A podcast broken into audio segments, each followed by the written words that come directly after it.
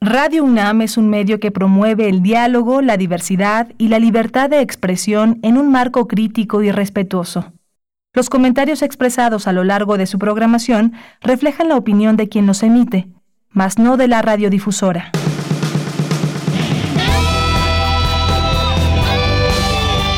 Prisma RU. Relatamos al mundo.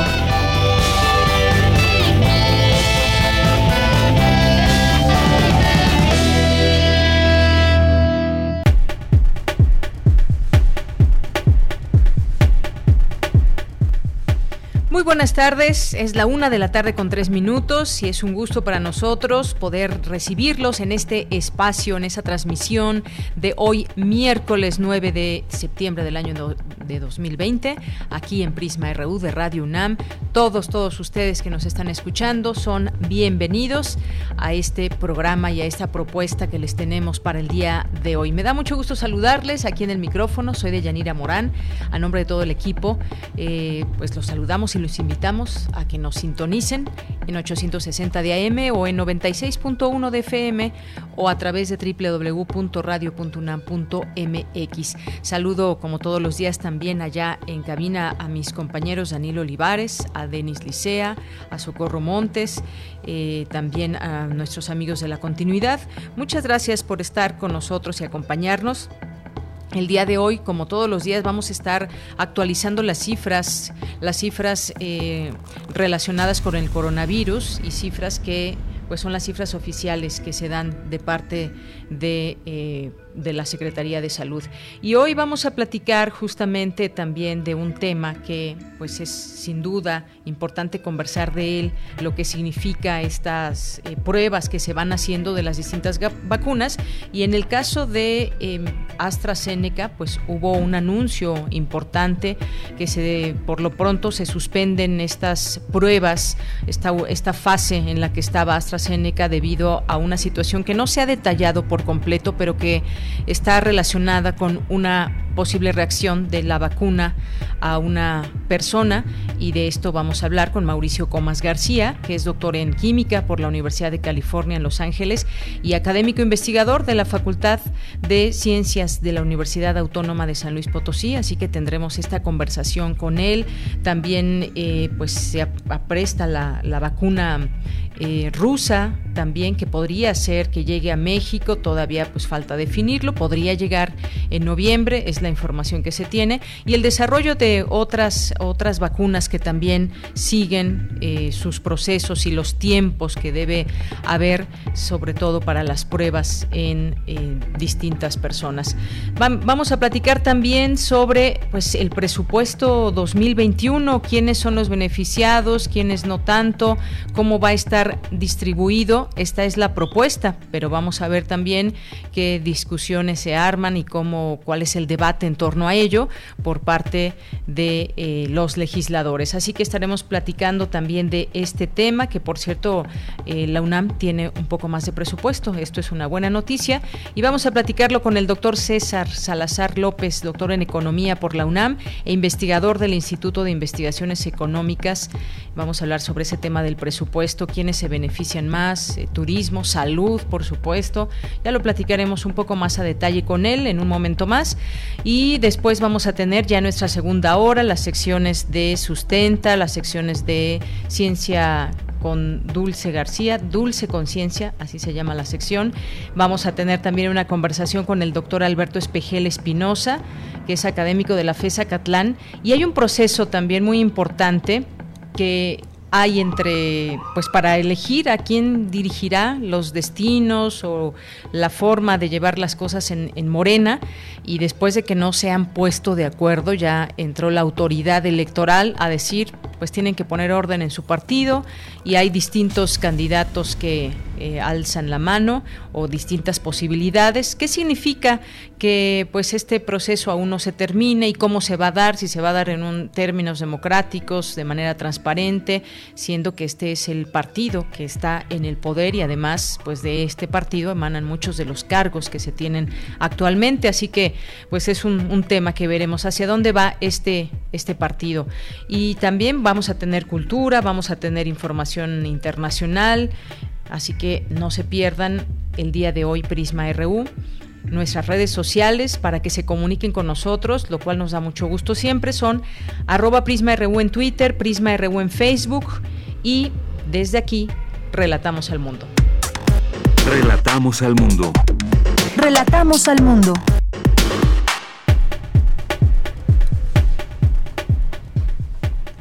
En este miércoles 9 de septiembre, en los temas universitarios, especialista habla de la importancia del sueño en el desarrollo infantil y de cómo cuidarlos en periodos difíciles como el que vivimos por la COVID-19 y pues seguramente muchos de ustedes que nos escuchan han tenido trastornos del sueño, como puede ser insomnio o como pueden ser algunas otras formas que también estamos o que manifestamos a través del sueño y que significa que algo está pasando en nuestra vida y hay que conocer siempre estas implicaciones.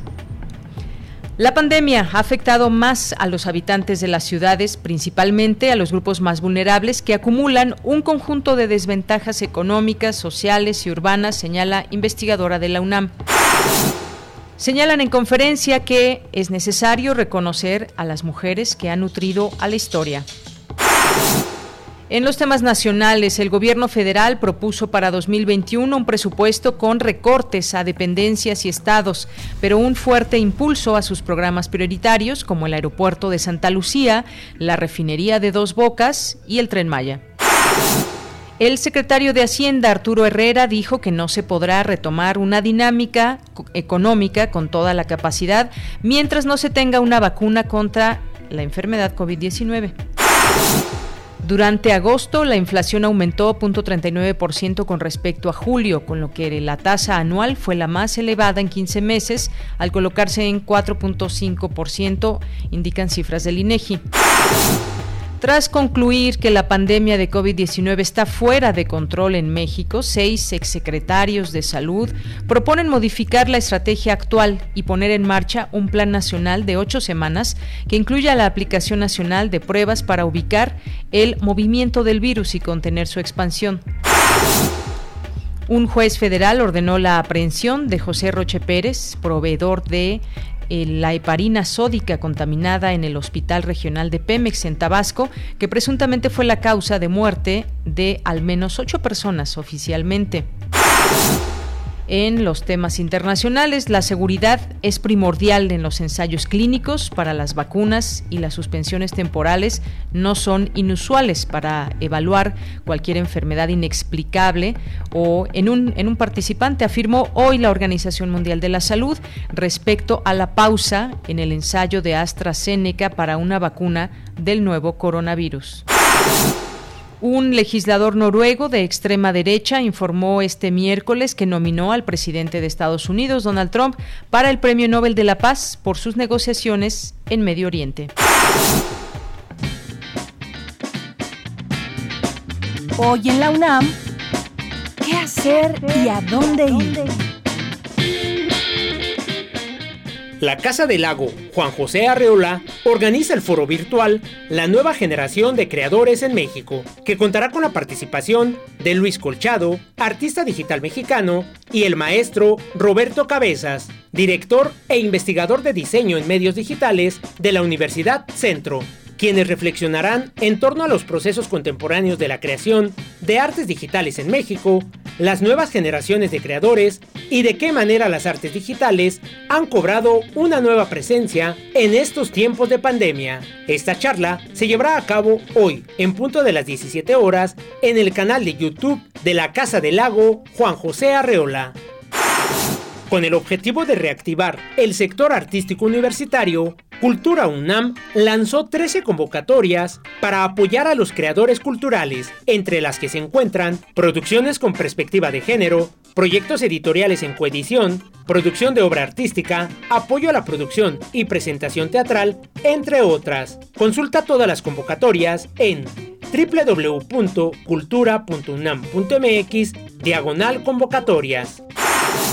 Recuerda que todos los días TV UNAM te espera en el programa de televisión La UNAM Responde, donde expertos y especialistas disiparán preguntas y dudas acerca del coronavirus SARS-CoV-2 Aquí encontrarás toda la información actualizada de este virus a nivel nacional e internacional, así como las medidas que debes tomar para evitar un contagio. Sintoniza todos los días en punto de las 14.30 horas y en su repetición a las 18.30 horas la señal de TV UNAM por el canal 20.1 de televisión abierta. Mantente informado y recuerda, si aún te es posible, quédate en casa.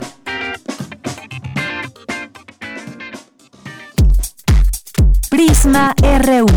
Relatamos al mundo. Una de la tarde con 13 minutos. Continuamos y mandamos saludos a todos los que nos están escuchando también en su automóvil. Muchas, muchas gracias y que tengan un buen trayecto. La Secretaría de Salud reportó 68 mil 484 muertes por coronavirus, 642.862 casos confirmados.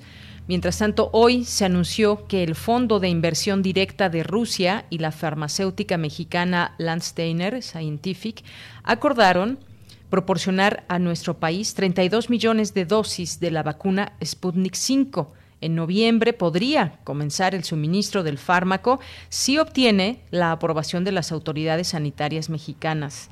Por su parte, esta mañana en Palacio Nacional, el presidente Andrés Manuel López Obrador aseguró que no afecta a México que AstraZeneca haya suspendido sus ensayos en fases finales de su vacuna. Vamos a escucharlo. Decirle a la población que esto que sucede con esta vacuna, que tienen que detener el proceso en tanto investigan qué sucedió, no afecta el que nosotros podamos disponer más temprano que tarde de la vacuna contra el COVID-19. Tenemos nosotros otras opciones, que lo sepa la gente, que lo sepa el pueblo, eh, estamos inscritos en los principales proyectos de investigación, o sea, para tener la vacuna a tiempo. O sea, no cambia, no varía el que se haya presentado esta situación con una de las empresas con las que tenemos convenio. Bien, pues ahí las palabras del presidente. Hoy, ahí en Palacio Nacional, y pues ya veremos justamente cuál es la vacuna que eh, pues estará en México, cuál será la que llegue a nuestro país y sobre todo también teniendo en cuenta que en AstraZeneca pues había también una participación o hay una participación mexicana. Seguiremos comentando a lo largo de esta emisión sobre este tema que vino, es una, una sorpresa, una información que pues eh, causó bastante bastante movimiento de opiniones, de saber, interesarnos cómo son estos eh, procesos, luego de conocerse la situación de AstraZeneca. Continuamos. Campus RU.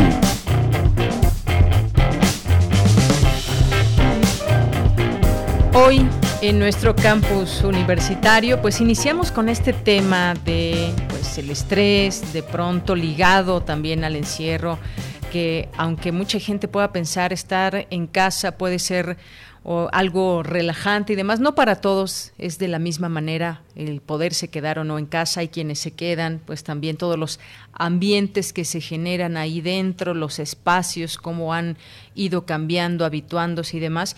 Y entre las cosas que están entre nuestras reacciones por todo lo que está sucediendo, pues muchas veces está el sueño. Así que, pues bueno, no solamente se modifica o se ha modificado en adultos, sino también en los niños. Y hay que poner atención a esto porque se ha incrementado también la presencia de trastornos de sueño. Vamos con la información de mi compañera Cristina Godínez. Hola, ¿qué tal, Deyanira? Un saludo para ti para el auditorio de Prisma RU. La Facultad de Medicina de la UNAM invitó a la doctora Rosana Huerta Albarrán de la Clínica de Trastornos del Sueño para que charlara sobre cómo se debe cuidar el sueño de las niñas y de los niños durante el resguardo actual debido a la pandemia por COVID-19. La doctora expresó que el sueño es fisiológico, temporal y cíclico. Además, es necesario para la producción de defensas. En el tiempo que estamos en contingencia eh, y finalmente ante un virus que va a ser más susceptible también en ciertas personas, pues si nosotros nosotros queremos favorecer nuestra inmunidad, nuestras defensas contra cualquier agente, no solamente con el coronavirus, nosotros tenemos que dormir bien. Ya sabemos que dormir bien es continuo en la oscuridad y el número hora que requerimos, porque la mayor producción de nuestras defensas se acoplada durante el sueño. También estamos en una circunstancia donde estamos encerrados y el humor puede ser más difícil de mantener con una sonrisa. El dormir bien favorece tener un mejor estado de ánimo, eh, favorece un buen crecimiento, tanto en peso como en talla, porque la hormona del crecimiento se libera acoplada durante el sueño. La neuropediatra recomendó que las y los niños duerman de acuerdo a su edad. Se lo recomendado un recién nacido de 14 a 17 horas, lactantes que de 4 a 11 meses de 12 a 15, lactantes de 1 a 2 años de 11 a 14, en preescolar de 10 a 1, a 11 horas, escolar de 9 a 11 horas, un adolescente de 8 a 10 horas y un adulto joven de 7 a 9 horas. Entonces vamos a ver como un niño que va a la primaria, pues finalmente tiene que dormir unas 10, 11 horas y un preescolar que está finalmente más pequeñito, 12, 13 horas. Y hay que preguntarnos si realmente ese es el tiempo que estamos ofreciendo a nuestros niños. Nuevamente, la presencia de siestas o no tiene que ver con la edad y después de los cuatro años ya no ofrecerlas y tratar de que no sean muy cercanas a la hora del inicio de sueño. Por último, Huerta Albarrán consideró que los padres deben saber reconocer los signos de ansiedad o depresión como los trastornos del sueño y acudir con algún especialista para su tratamiento. Este sería mi reporte de Yanira. Buenas tardes. Gracias, Cristina. Muy buenas tardes. Esas siestas ahorita que escuchaba esta nota de Cristina, pues no todo el mundo puede hacer siesta. La verdad es que cuando se pueden hacer, qué bien saben y qué bien nos recuperan un poco del, del sueño o del cansancio. Bueno, nos vamos ahora con Cindy Pérez Ramírez. Es necesario reconocer a las mujeres que han nutrido la historia. Cuéntanos, Cindy, muy buenas tardes. Deyanira, muy buenas tardes a ti y a todo el auditorio. En el marco del ciclo de conferencias de construcción femenina organizado por el Colegio Nacional, se realizó la charla Genealogías Femeninas, en la cual Julieta Fierro, académica del Instituto de Astronomía de la UNAM, dijo que para muchas mujeres mexicanas que se encuentran sumergidas en la pobreza extrema, el reto de salir de ella es inalcanzable. De que les vamos a dar un, un microcrédito no les resuelve la vida, porque los problemas de cada día las aquejan a tal grado que se gastan el microcrédito en el problema cotidiano. Así es que los nuevos estudios de economía, ¿qué es lo que están mostrando? Si a una mujer en pobreza extrema la queremos ayudar, le tenemos que dar un dinero mínimo de subsistencia de donde, durante cierto periodo. Le tenemos que dar salud de calidad a ella y a sus hijos. Necesitamos darle educación a sus hijos y necesitamos a ella entrenarla sobre cómo usar y administrar el microcrédito de tal suerte que este microcrédito sí le rinda. En tanto, la investigadora de la Facultad de Filosofía y Letras de la UNAM, Maite Muñoz Sánchez, refirió que las genealogías feministas son un aporte a la construcción de un proyecto sociopolítico con perspectiva histórica y con memoria de los aportes de las mujeres a la transformación social. Pese a las diferencias que tienen entre ellas, tienen un horizonte en común que es justamente el que nos puede permitir hacer una genealogía justa y que además sirva de verdad para una transformación. El horizonte que tienen las genealogías feministas es el cambio profundo de las prácticas sociales, culturales, políticas, institucionales que sostienen a un sistema, que es el sistema patriarcal, en el cual se oprime a las mujeres y se les despoja de su fuerza productiva y reproductiva. Y eso se hace con medios pacíficos o con violencia, como sabemos muy bien en México es un proyecto que busca una vida en sociedad más justa, especialmente para las mujeres, pero para todos. Deyanira, esta es la información de la charla Genealogías Femeninas organizada por el Colegio Nacional. Cindy, muchas gracias por la información. Muy buenas tardes. Muy buenas tardes. Hasta luego. Prisma RU. Relatamos al mundo.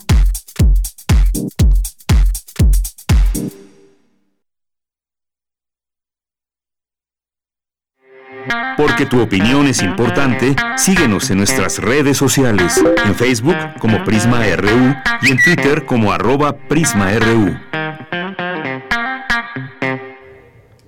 Es la una de la tarde con 22 minutos y bueno, pues pasemos a este tema tan importante que ayer corrió como pólvora entre las redacciones luego de conocerse este comunicado de AstraZeneca que tiene que ver con las pruebas que se estaban realizando, los procesos propios que lleva una vacuna y suspendió estos ensayos en fases finales de su potencial vacuna para COVID-19 después de una reacción adversa grave a un participante del estudio.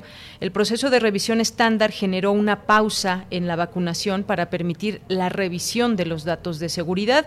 La vacuna habría provocado reacciones secundarias graves en uno de los pacientes, mismo que tuvo que ser hospitalizado.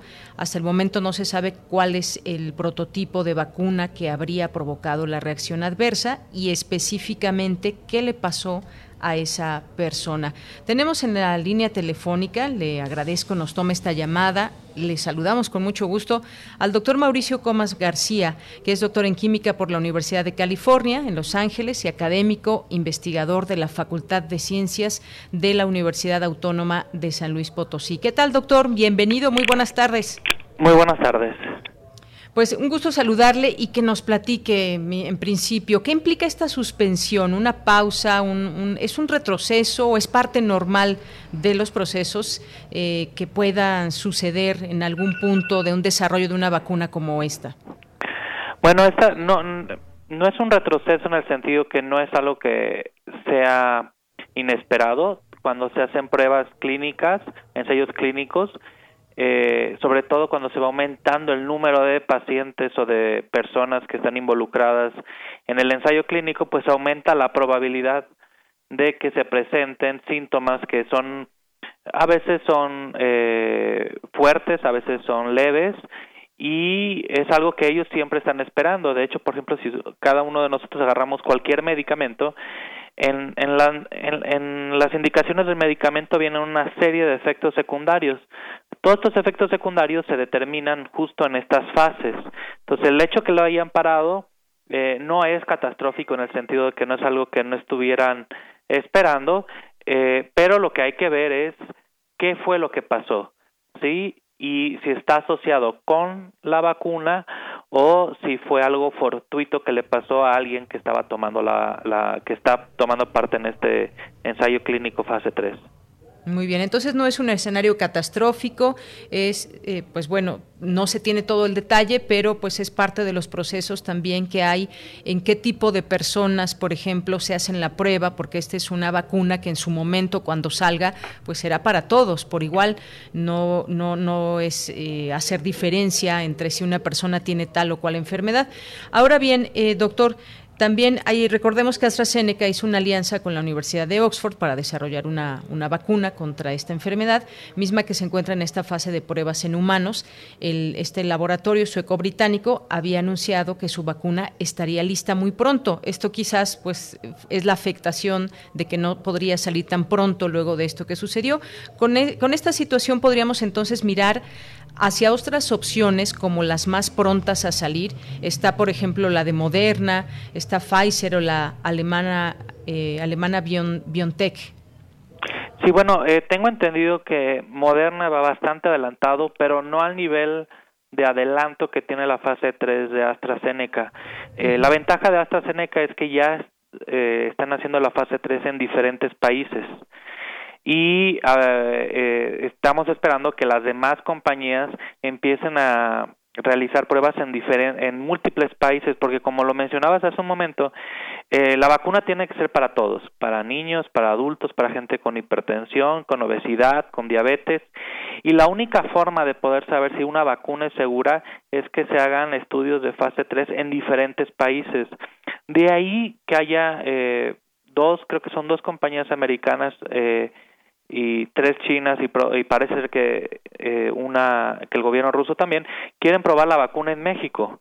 Sí es, es, esencial que antes de que se licencie cualquier vacuna se hagan eh, estudios de eh, fase 3 en poblaciones o la mexicana o muy similares a la mexicana para saber si las comorbilidades típicas de nuestra población no van a resultar eh, pues contraproducentes cuando se aplique la vacuna. Entonces, esto es muy importante porque si una vacuna se licenciara o se autorizara, por decir, en Estados Unidos, eh, como pudiera pasar con la de Moderna, pues eso no quiere decir que inmediatamente se vaya a dar en México. Eh, hoy salió en las noticias que ya se iban a comprar 33 millones de dosis de la vacuna rusa y no es cierto. Es una compañía eh, en México, una farmacéutica que está interesada en comprarlas, pero espero yo, confío que las autoridades sanitarias no permitan que esta se venda hasta que no se tengan los ensayos de fase clínica apropiados, porque le faltan los ensayos clínicos a la, a la vacuna de Sputnik. Así es, ya que lo menciona eh, esto, doctor, es muy importante porque el Fondo Ruso de Inversión Directa, el Fondo eh, Soberano de Inversión de Rusia y la compañía farmacéutica Landsteiner Scientific fueron las que anunciaron este acuerdo para el suministro de 32 millones de dosis de la vacuna rusa Sputnik 5 a México. Es decir, como usted bien lo dice y hay que aclararlo, no son las autoridades mexicanas las que están haciendo este eh, proceso y en todo caso se espera que las entregas comiencen en noviembre de este año, no obstante aún están sujetas a la aprobación de los reguladores mexicanos y como usted bien dice, de la autoridad, porque esto sería entonces con esta farmacéutica en todo caso y esto tendría después que pasar por un proceso de aprobación para ver si esa vacuna sería la que se aplique o no en México, ¿es así? Así es, tiene que ser aprobada eh, en México eh, sería muy peligroso que se saltara a la fase número 3, porque ¿cuál es la diferencia realmente? En la fase número 1 uno busca pacientes o personas, sujetos sanos para hacer la vacuna. Si uno ve que no es eh, eh, que no causa efectos secundarios graves, pues se mueve uno a la fase 2 donde pasa de, de 10, 20, 30 personas a cientos de personas. Pero de todos modos, hablar de cientos de personas, pues es hablar de un número muy reducido.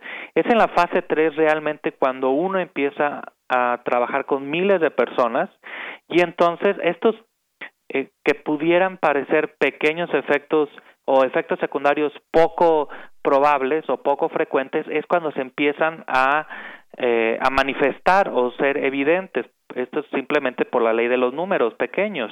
Entre más grande sea la muestra, más fácil ver los eventos raros. Entonces sería irresponsable que se pusiera esta vacuna al mercado. Lo que supongo que está haciendo esta compañía es asegurar dosis en caso de que sea segura poderla palabrar, como también el gobierno español ha estado últimamente diciendo que ya palabró tres millones de dosis de, de la vacuna de, AstraZeneca y ese es el otro paso. Es decir, también tenemos que empezar a palabrar las vacunas para cuando se demuestren que sean eficaces nos lleguen lo más rápido posible a México.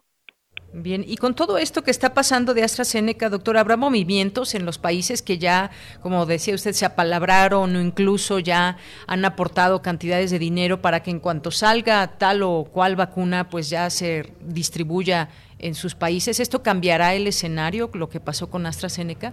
Pues dependerá, uno, de realmente qué fue lo que pasó. Si la hospitalización de este participante eh, fue causada por la vacuna y qué fue lo que produjo.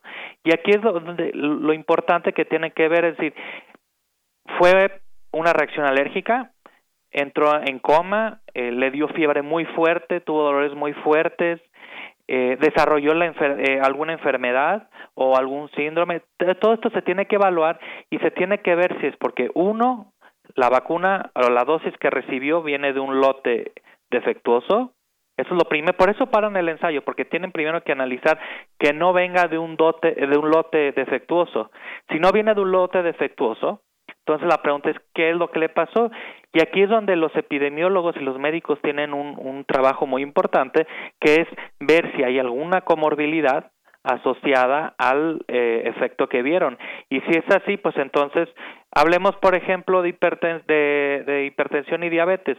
Si la hipertensión y diabetes, que es a mí lo que más me preocupa con estas vacunas, es un agente, e, es una de las causas, pues entonces nos tenemos que preocupar en México porque tenemos 8 millones de diabéticos. ¿sí? Entonces digo, este es solamente un ejemplo de las cosas que a mí me preocupa de una vacuna y porque cada población es diferente. Si nosotros comparamos en, en China eh, moría con esta enfermedad gente muy mayor, lo mismo en Italia. En México no, en México está muriendo gente muy joven porque nuestra población tiene comorbilidades completamente diferentes a la de otros países. Claro, y ese es un punto muy importante, doctor, porque efectivamente estos millones de personas en México que tienen eh, alguna de estas enfermedades eh, que padecen hipertensión arterial o que tienen diabetes o incluso el tema de la obesidad, pues sería un escenario pues muy distinto quizás a otros a otros países. Ahora bien, tendría que darse eh, información más detallada en algún momento, porque hasta el momento no se ha hecho, eh, si eh, no se conoce si esta persona tenía alguna comorbilidad, si esta persona era un sujeto sano, ni siquiera me parece que se ha publicado la edad. Se tendría entonces que dar a conocer también todos estos detalles. Quizás, pues bueno, una de las preguntas es por qué no se ha dado a conocer hasta el momento. Si esta información se tiene que dar a conocer porque es parte del ensayo clínico, entonces en el ensayo clínico se tienen que reportar todos y cada uno de los efectos secundarios observados en los pacientes. Eh, y me imagino que no lo han, que lo primero que harán es notificarlo internamente, después hacer un comunicado público. Eh, pero también esto lo tienen que manejar con mucho cuidado, porque por, desde el punto de vista científico tienen que seguir un protocolo. Pero desde el punto de vista, y aquí es donde entran los problemas o las, o las, este, los conflictos de interés, desde el otro punto de vista también tienen que satisfacer a eh, los inversores. Entonces, eh, yo me imagino que ahorita está la parte médica y la parte de investigación preocupada por una cosa y la parte de finanzas de la empresa preocupada por otra. Entonces, me imagino que el comunicado saldrá una vez que hayan tenido todo y cada uno de, los datos precisos y justamente por eso eh, suspenden el, el, el, aplicar nuevas vacunas a nuevos eh, a nuevos este, candidatos ¿sí? Ahorita van a seguir monitoreando a todas aquellas personas que, personas que han vacunado. Y si de, no sé, de diez mil personas que vacunaron, pues uno acabó muy enfermo, pues hay que ver por qué acabó muy enfermo, ¿sí? Y eso determinará el por qué. Algo parecido eh, sucedió con la vacuna de dengue, ¿sí? La vacuna de dengue, pues resultó que había una cierta población a la cual es contraproducente y a la cual ya, había otra población dependiendo si habían sido infectados o no previamente con dengue que no era contraproducente Entonces, lo que tuvieron que lo que se está haciendo con esta vacuna es dar indicación médica es decir se lo puedes aplicar a x persona pero no a y eso podría salvar una vacuna que presentara problemas con alguien con daño renal o alguien con daño eh, eh, pulmonar eh, o con EPOC o, o, que sea fumador. Entonces, eso si hubiera, si se asociara un efecto dañino de esta vacuna a ciertas comorbilidades, pues bueno, lo que se va a tener que hacer es indicar que para esas personas no se puede aplicar. Y eso podría salvar parte de la producción de la vacuna y eh, ahí habría que ser el médico que la va a, a suministrar, pues tendría que ser responsable de, de seguir las indicaciones que dé las autoridades sanitarias y la empresa. Bueno, pues interesante también esta parte porque entonces podría aplicarse esa vacuna a algunas personas, sí, dependiendo eh, pues el, historial de salud que tengan las personas, pero eso seguramente se irá conociendo poco a poco. Aquí quizás la pregunta que queda, doctor, es que si después de la suspensión del ensayo de AstraZeneca tendremos o no vacuna este año. También nos decía que la Moderna está también muy adelantada. Eh, ¿Tendremos, cree usted, alguna vacuna este año? No, me parece que eso es, eh, por un lado, como decía, hay una combinación entre ciencia y negocio. En las, por lo, eh, la mayoría de las compañías serias, y quiero dejar aparte lo que está pasando con Sputnik, eh, porque es promovida por un gobierno y se saltaron la fase 3 antes de empezar a hacer producción masiva para aplicarla a la población rusa, eh, pues tienen que combinar tener a los a los este, inversores contentos y tener a los eh, a los reguladores contentos. Entonces sí, eh, es mi opinión personal de que las empresas están tratando de decir que este año va a haber vacuna para mantener al sector eh, empresarial contento, pero es poco probable que la vacuna se empiece a distribuir de forma masiva y mundial a finales de año. E incluso hoy el, eh, o ayer el, no ayer el gobierno español dice que para diciembre tenía tres millones de dosis, pues inmediatamente eh, saltaron en España los científicos a decir no no es cierto, podrás haber apalabrado tres millones de dosis, pero es poco probable que este año la tengamos. De hecho, había salido un comunicado medio críptico de una entrevista hace unos días de, en AstraZeneca de que primero habían dicho que octubre, noviembre y ahora dan a entender que por ahí de abril podían podrían estar eh, la comercializando. Entonces, eh, yo creo que no hay evidencia alguna para decir que este que este año va a salir este año pueda salir. Y yo yo sé que todos estamos surgidos este de tener la vacuna, pero tener una vacuna eh, el problema es que la mayoría de las vacunas contra SARS coronavirus 1 eh, fracasaron. Entonces, y algunas tuvieron efectos secundarios muy eh, importantes. Entonces, por eso yo creo que vale la pena mejor seguir en este en, en, en, en este en este tenor de, de, convivir con la epidemia y estar seguros que la vacuna que nos vayamos a aplicar sea una vacuna segura y no que vaya a salir peor el como diría mi abuela pues pero el caldo que las albóndigas, ¿verdad? Claro, doctor. Eh, bueno, pues muchas gracias por esto. También me gustaría preguntarle antes de que nos despidamos, ustedes están desarrollando una vacuna también. Doctor, cuénteme acerca de esta investigación que me parece muy importante, también estos trabajos de los que se debe hablar de los esfuerzos mexicanos. Sí, en la Universidad Autónoma de San Luis Potosí, el doctor Sergio Rosales y yo eh, estamos trabajando juntos para desarrollar diferentes candidatos vacunales. Eh, hace dos semanas y media o tres empezamos la primera prueba, ensayo preclínico en ratones eh, adultos ya mayores para probar eh, dos diferentes candidatos vacunales basados en, es una vacuna de DNA que va a producir partículas eh, pseudovirales no infecciosas. Entonces es una combinación entre lo que está haciendo Moderna y lo que está haciendo AstraZeneca Oxford. Y esperamos este, en un par de semanas empezar eh, ensayos preclínicos de otros dos candidatos vacunales y entonces en mes, mes y medio tener datos de qué está funcionando para entonces poder movernos a un siguiente modelo animal. Así es. Y esto más o menos, doctor, como cuánto tardaría este desarrollo, que pues bueno, sabemos que son procesos lentos, pero pues más o menos para cuándo prevén que podría salir una vacuna de parte de ustedes. De parte de nosotros, pues bueno, yo creo que hacia finales de año tendríamos eh, todos los candidatos vacunales bien caracterizados en un sistema de ratón y también queremos hacerlo en otro sistema que es hámster Queremos tener toda la evidencia de que las vacunas que tengamos o los candidatos son eficaces, neutralizan al virus y no son eh, tóxicos. Y en el momento que tengamos esos eh, eh, esos datos hacia finales de año, los últimos par de meses del año, pues entonces lo, viene lo más difícil, que es llamar la atención de las empresas y del gobierno para que decidan invertir en nuestro candidato vacunal y no en otro. Eso yo creo que yo, la UNAM está la doctora Eda Shuto, la doctora Laura Palomares en Querétaro, de, eh, ahí se me fue el, nombre del doctor en Querétaro, qué pena, este, y también el TEC de Monterrey están haciendo vacunas. Pues bueno, al final cada uno de ellos va a tener que convencer a las multinacionales de por qué tienen que invertir en, la vacuna que se esté generando.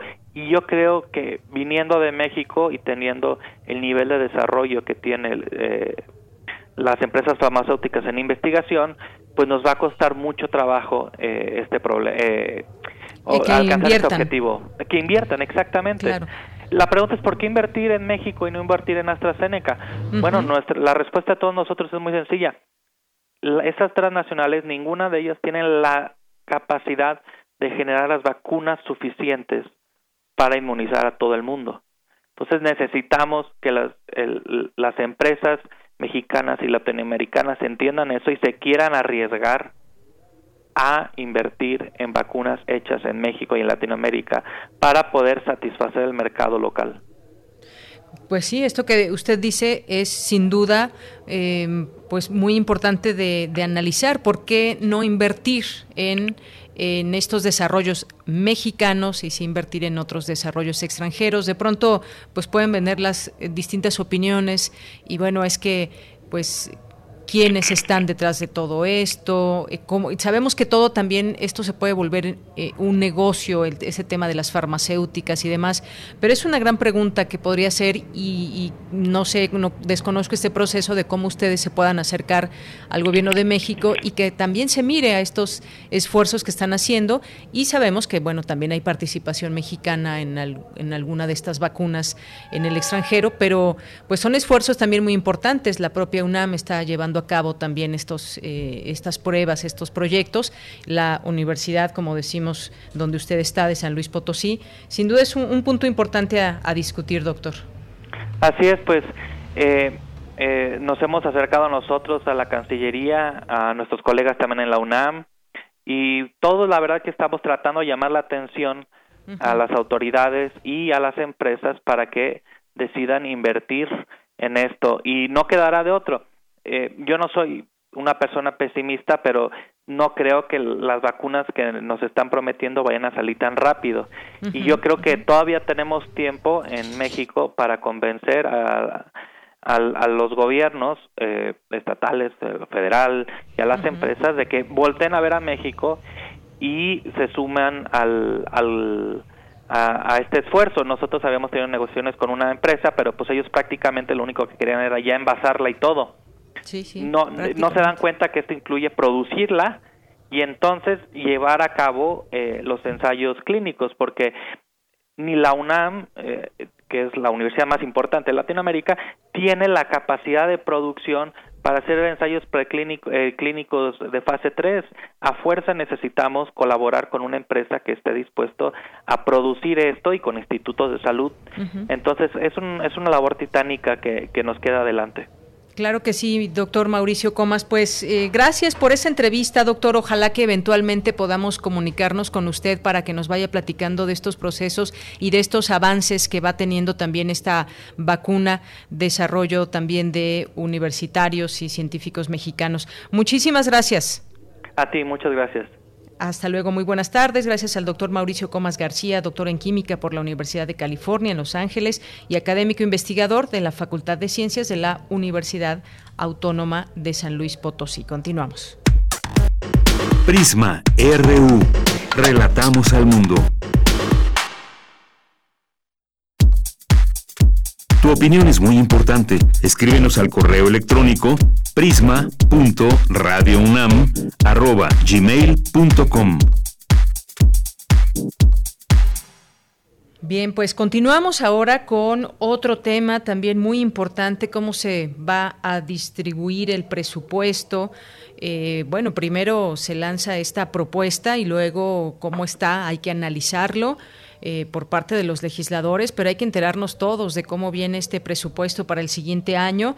Y pues el gobierno del presidente López Obrador planea enfocar la mayor parte de sus recursos a la educación, los programas sociales para sectores de la población vulnerable y los servicios de salud públicos, según ya se da cuenta en este en esta propuesta que hay del próximo año. En contraparte, los ramos administrativos que menos recursos podrían recibir serían la Comisión Nacional de Hidrocarburos, la Comisión Reguladora de Energía, eh, la Consejería Jurídica del Ejecutivo Federal.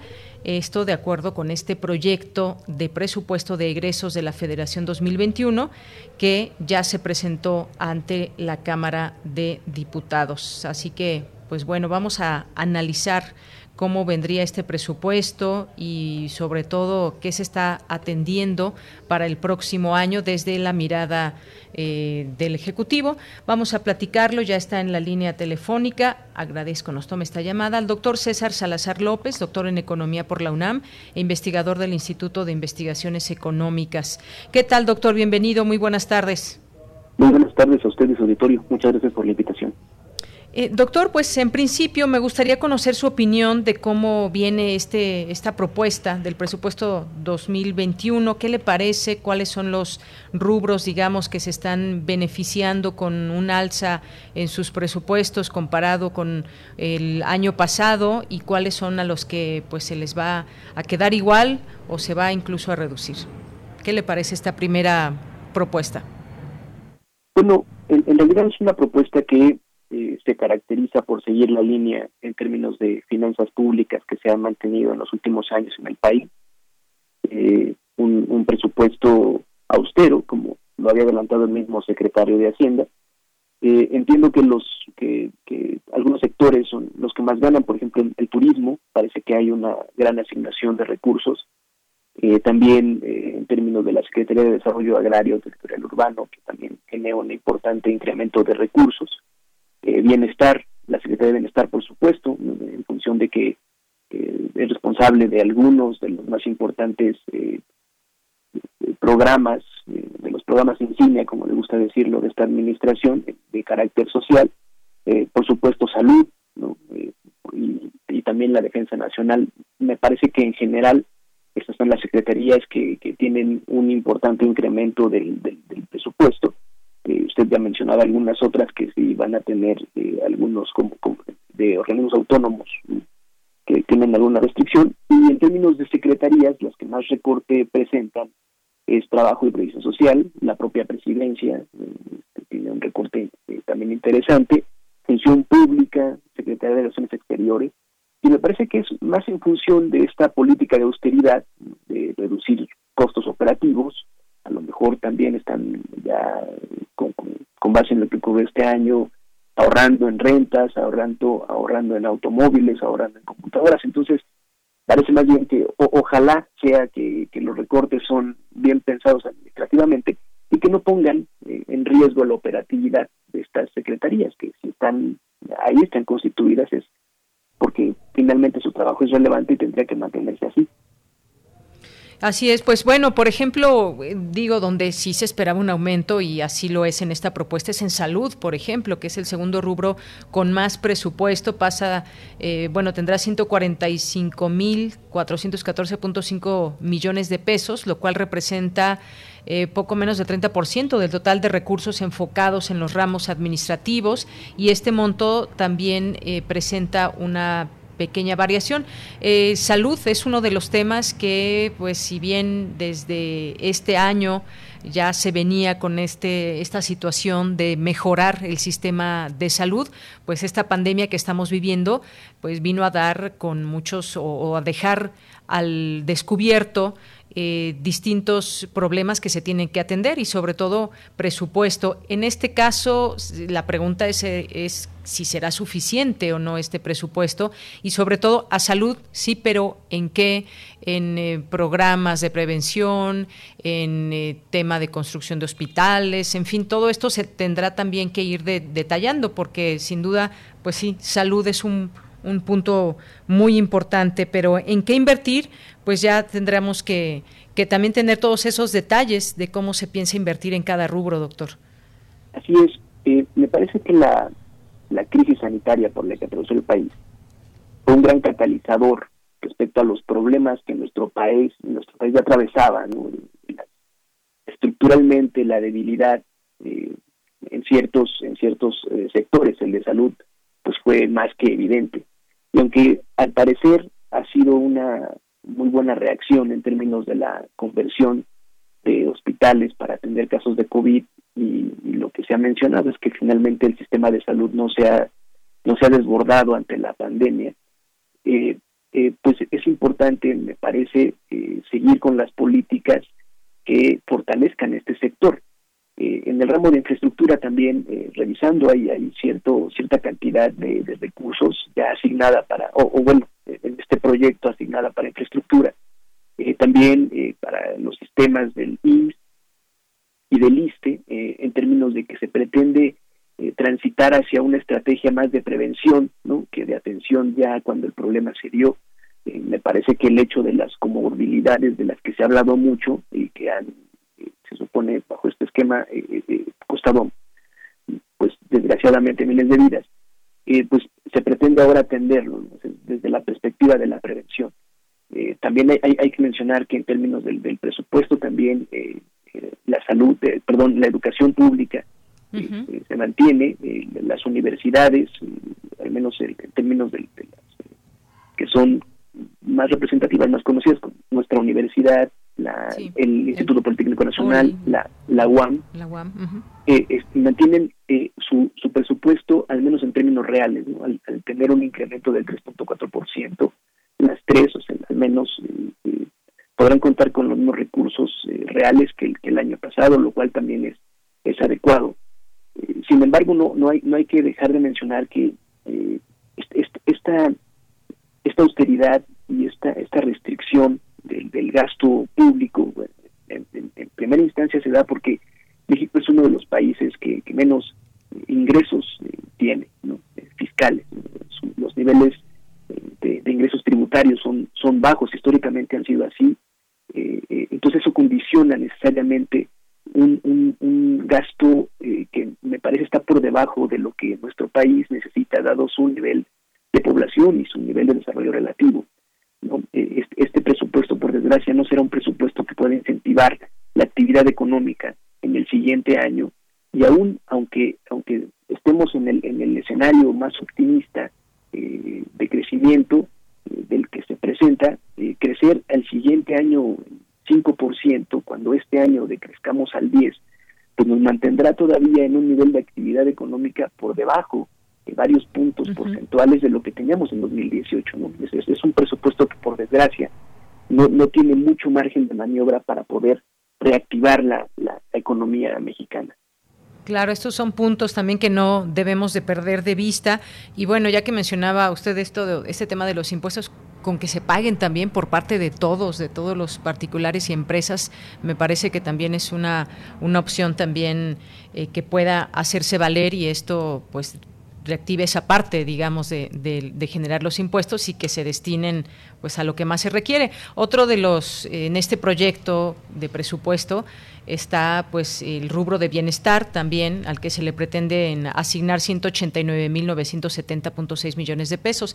Pero decíamos eh, que hay ganadores en todo esto y entre ellos está turismo, ya usted lo mencionaba, es eh, incentivar el turismo, aunque bueno, pues también se están viendo que muchos de estos Em, de este presupuesto para turismo, asignado para turismo, pues se vaya también al Tren Maya, que es este proyecto insignia de, la administración, bueno, entre otros proyectos como el aeropuerto y también la refinería de Dos Bocas, pero se aumenta, se propone un, aumento a turismo de 641.5%. Eh, más que lo aprobado en el año 2020 eh, y esto representa un buen monto también de crecimiento no solamente es el tren Maya, me parece, en ese tema de turismo, sino que hay que incentivar, incentivar el turismo en sí, las distintas zonas y toda, pues, toda la gente que, que vive del turismo justamente y que se ha visto completamente afectada. Sí, el, el, el, presupuesto adicional a turismo, eh, yo sé que hay, hay mucha controversia respecto a, estos proyectos insignia y se dice que sería mucho mejor tener ese presupuesto en salud. Eh, por supuesto que sí. Yo, yo francamente no creo que no creo que tengamos que o, no tendríamos que tener eh, que decidir entre un entre un proyecto y otro. ¿no? Deberíamos asignar más recursos a salud porque es necesario, pero al mismo tiempo mantener estos grandes proyectos de infraestructura que el gobierno está proponiendo. Eh, la política social de, dar eh, apoyos, becas, es muy importante, sobre todo en una época como esta, de, crisis económica. Es, es, muy importante mantener a las familias a flote.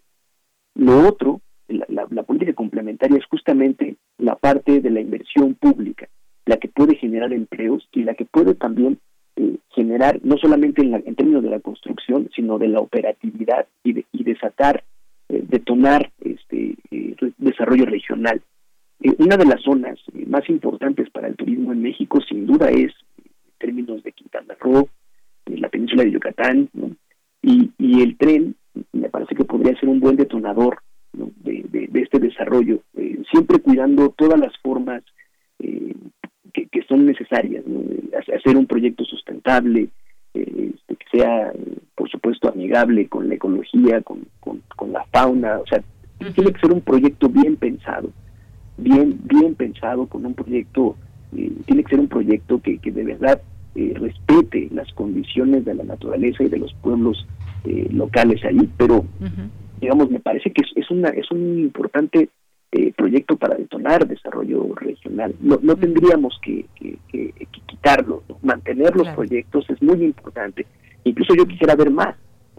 Ojalá tuviéramos el proyecto para hacer un metro en el área conurbada de la Ciudad de México o en algunas otras áreas conurbadas que se necesite, porque finalmente detonan el empleo eh, y además pueden generar desarrollo, mayores oportunidades a las personas que estén habitando en estas en estas zonas. No, no deberíamos descartarlo solamente por una cuestión de recursos.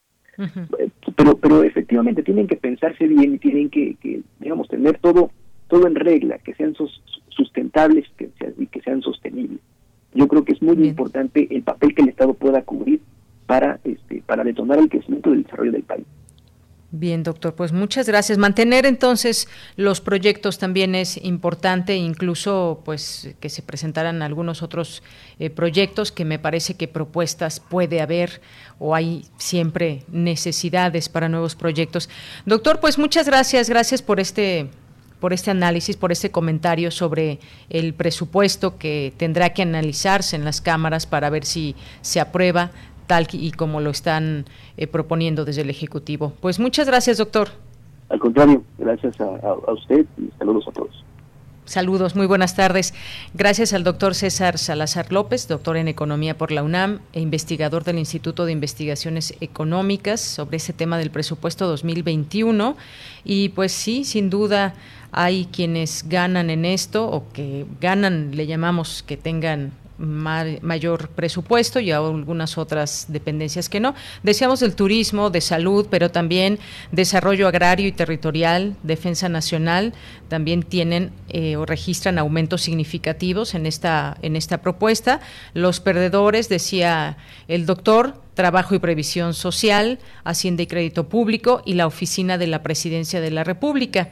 Eh, son las dependencias que registran las disminuciones más sensibles, más fuertes de recursos comparada con lo que se aprobó para el ejercicio fiscal 2020 y como sabemos en marcha este em, pues este tema de la austeridad republicana que ha señalado en múltiples y distintas ocasiones el, presidente de la República. Y bueno, pues en el caso también decíamos, eh, lo comentaba también el doctor, en el proyecto de presupuesto de egresos eh, presentado eh, pues el domingo se proponen también 1.538 millones de pesos más que para, la, para la UNAM, para el Politécnico también una, una cantidad, para la UAM, nos decía ya la ya el doctor hace unos momentos y bueno, pues esas de alguna manera también hay que analizar estos, estos casos y que puedan ser buenas noticias justamente. Bien, pues ya, ya casi son las dos de la tarde. Vamos a hacer en este momento una pausa para irnos al corte y regresamos, regresamos a nuestra segunda hora de Prisma RU. Prisma RU. Relatamos al mundo.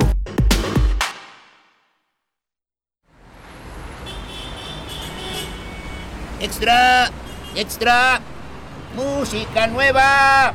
En voz de sus creadores y sus intérpretes. Extra, extra. Testimonio de oídas. Música nueva. En voz de sus creadores. En voz de sus intérpretes. Martes y jueves a la 1 a.m. o en su retransmisión los sábados y domingos también a la 1 a.m.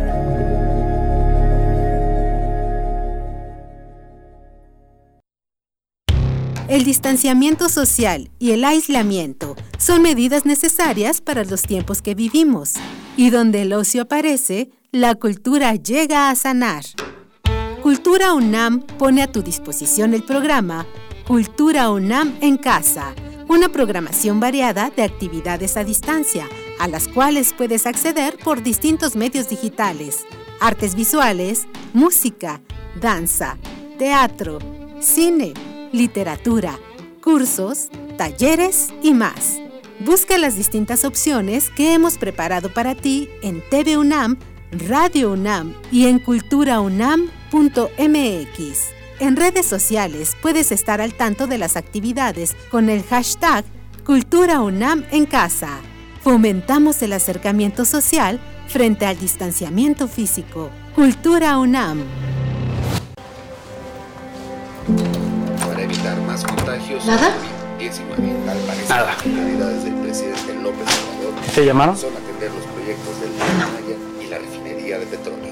En Movimiento Ciudadano sabemos que es vital para las y los mexicanos tener un ingreso seguro. Tranquila, mi amor. Pronto vamos a salir de esto. Por eso proponemos un apoyo para que por tres meses recibas un total de 11 mil pesos si perdiste tu trabajo o tus ingresos se redujeron por la pandemia. Movimiento Ciudadano. Y monas. A mis 12 años empecé con los chochos, con las tachas. La piedra solamente me dañó. Por el consumo me descalcifiqué todos los huesos. La estoy matando yo mismo, porque yo era el que le daba el PVC, yo se lo compraba. Un chavo me quiso matar. Cuando él me tiró un bagazo, yo le tiré uno también. Así fue que yo maté al chavo. En el mundo de las drogas no hay final feliz.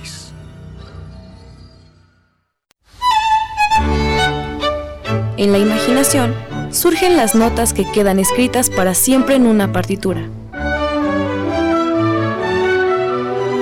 Desde ese momento, sin importar cuándo fueron creadas, al tocarlas, se vuelven tiempo presente.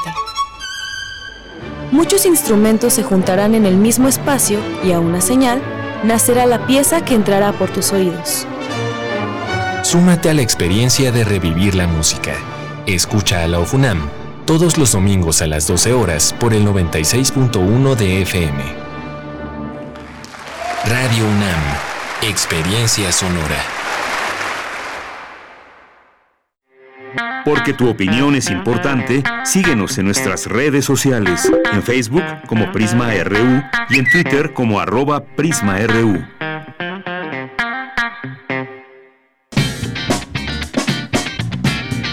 Mañana en la UNAM, ¿qué hacer y a dónde ir?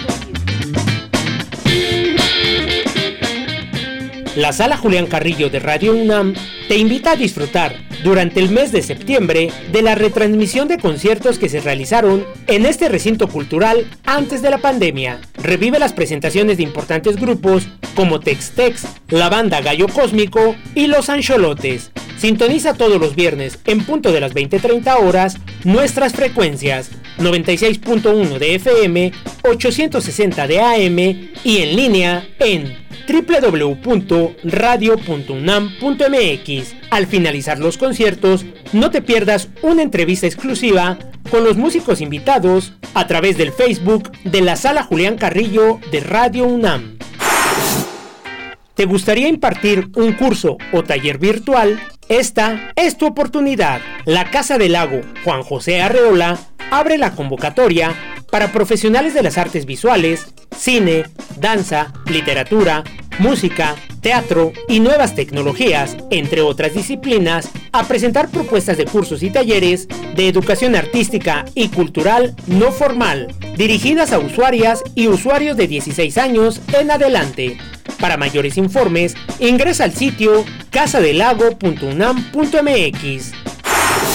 Como parte del ciclo Observación Astronómica, la Casa del Lago te invita a descubrir todo acerca de la nebulosa de Orión, inmensa nube de gas y polvo que se encuentra aproximadamente a 1500 años luz de nosotros. La transmisión contará con la narración del maestro en ciencias y doctor en astrofísica, Antonio Castellanos. Hoy tienes una cita astronómica en punto de las 22 horas en el sitio oficial casadelago.unam.mx diagonal en casa.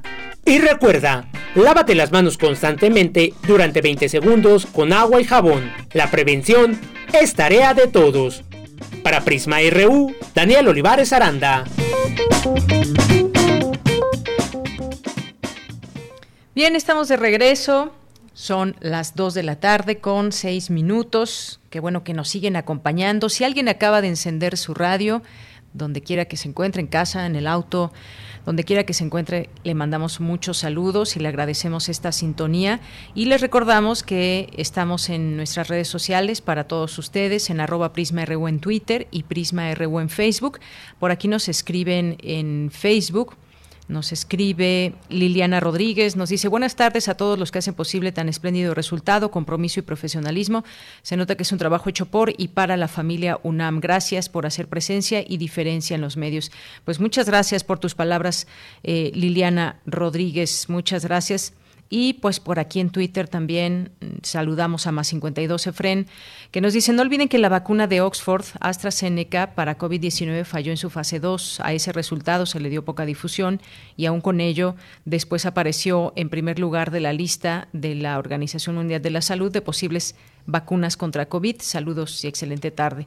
Gracias por el comentario. Más 52 Efren. Eh, Gilberto, también muchos saludos. Armando Aguirre nos dice buenas noticias para la UNAM y el POLI sobre el presupuesto 2021. Todos los egresados deberíamos cooperar y aportar al presupuesto en la medida de nuestras posibilidades. Saludos. Efectivamente, hay distintas maneras de hacerlo, por supuesto. Una de ellas, y aquí lo hemos platicado, es Fundación UNAM. Hay distintos también programas a través de los cuales se puede apoyar. Muchas gracias. Gracias, Armando. Siempre recordarlo es importante. Patricia Mariani, también, muchas gracias. Jessica Yadira, Fabián Martínez. Eh, nos dice Jessica, saludos desde Texcoco, gracias por mantenernos informados. Pues saludos hasta allá el Estado de México. Jessica, gracias por tu sintonía. Rosario Martínez nos dice, no solo es el tren Maya, es todo lo que está alrededor. Efectivamente, pues todos estos proyectos, cualquier proyecto que necesita muchísimo dinero, pero no solamente es el proyecto en sí, sino para qué va a servir tal o cual proyecto, cómo va a potenciar a nuestro país en términos económicos. Habrá que ver todo y lo que hay alrededor, efectivamente, Rosario. David Licona Padilla. Eh, también Flechador del Sol, muchas gracias. Jorge Fra, César Soto, que nos dice las incidencias acontecidas en el ensayo de prueba es parte del proceso para para efectuar ajustes y protocolo de, AstraZeneca, primordial conocer otras opiniones técnicas de académicos. Eh, gracias por el comentario, César. Muchas gracias a José Luis León, que nos dice que qué agradable sorpresa que la Universidad Autónoma de San Luis Potosí esté trabajando en una vacuna. Ojalá y haya colaboraciones para que este esfuerzo prospere en bien de todos. Sí, porque las grandes inversiones millonarias de pronto quedan solamente en algunas eh, en algunos proyectos, sino en muchos que también pueden tener un gran potencial. Gracias, José Luis. Juan Meliá, un saludo. Bárbara Vega también, muchas gracias. Eh, gracias a José Ramón Ramírez, que nos manda saludos desde la ciudad de Oaxaca. A Mario Navarrete Real, que nos manda aquí un video. Eh, bueno, no es un video, es un GIF más, más bien de un gato. Muchas gracias. Guerrero, muchos saludos. Animal Independiente. Eh, a Mayrani Lara también, muchas gracias. Eh, nos dice a dónde nos llevará esto, a un encono de militares contra civiles. Nos manda aquí una, un, video, dice, con Chihuahua no se juega, la culpa no es de ustedes, es del presidente. Nos manda aquí un, un video. Muchas gracias. Gracias, Flechador del Sol. Eh, también le mandamos saludos a nuestros amigos de Unidad Académica Cultura UNAM. Eh, nos manda aquí también información al posgrado de la Facultad de Ciencias Políticas, a UNAM, a Silvia Vargas, a Teresa Rodríguez también. Eh, nosotras tenemos otros datos, también otra cuenta de Twitter por aquí. Ángel Cruz, llegó el gran día. Feria Nacional Pauta 2020. Efectivamente, muchas gracias Ángel Cruz. También qué bueno que lo comentas porque se va a llevar a cabo la sexta Feria Nacional de Ciencias, Pauta, los retos del nuevo mundo. Inaugura la doctora Julieta Fierro, como sabemos, investigadora del Instituto de Astronomía de la UNAM, importante y reconocida divulgadora de la ciencia, del 9 al 13 de septiembre justamente, así que pues eh, se pueden conectar aquí vamos a, postear la información también en nuestras redes sociales para que la puedan para que la puedan eh, encontrar y ser parte también de, de pues de esta mirada y todo lo que se hace en este, en este esfuerzo. También le mandamos saludos a Mayra Williams, a Abimael Hernández, a Juan Stack, muchas gracias. Y pues vámonos a la información. Son las 2 de la tarde con 11 minutos y nos vamos con mi compañera Virginia Sánchez. Asegura el rector Enrique Graue que la pandemia obliga a cambiar perspectivas y paradigmas. ¿Qué tal, Vicky? Muy buenas tardes. Hola, ¿qué tal, Bella? Muy buenas tardes. Saludo con muchísimo gusto a ti, auditorio de Prisma RU. La pandemia de COVID-19 ha incidido en el tejido social, laboral y económico en todo el mundo, lo cual exige un cambio de perspectivas y paradigmas a lo cual la Universidad Nacional responde de manera reflexiva, comprometida, solidaria y con conocimiento. Así lo señaló el rector Enrique Graue al inaugurar el encuentro virtual de empleabilidad 2020, el cual dijo representa una posibilidad para intercambiar ideas sobre el desarrollo de capacidades. Escuchémoslo. La pandemia ha generado una serie, ha trastocado todo el tejido social, laboral y económico de la sociedad global y particularmente, por supuesto, de nuestra nación. Esto ha venido cambiando perspectivas y paradigmas y la Universidad Nacional debe responder con conocimiento, con reflexión, con compromiso y con solidaridad. Este año, como ya se mencionaba, esta feria se traslada a un encuentro virtual que ofrece la oportunidad de conocer y convivir con empleadores y organizadores, de intercambiar ideas sobre el desarrollo de capacidades. Así que en principio tomen esto pues como una oportunidad para poder cambiar nuestra realidad económica y social.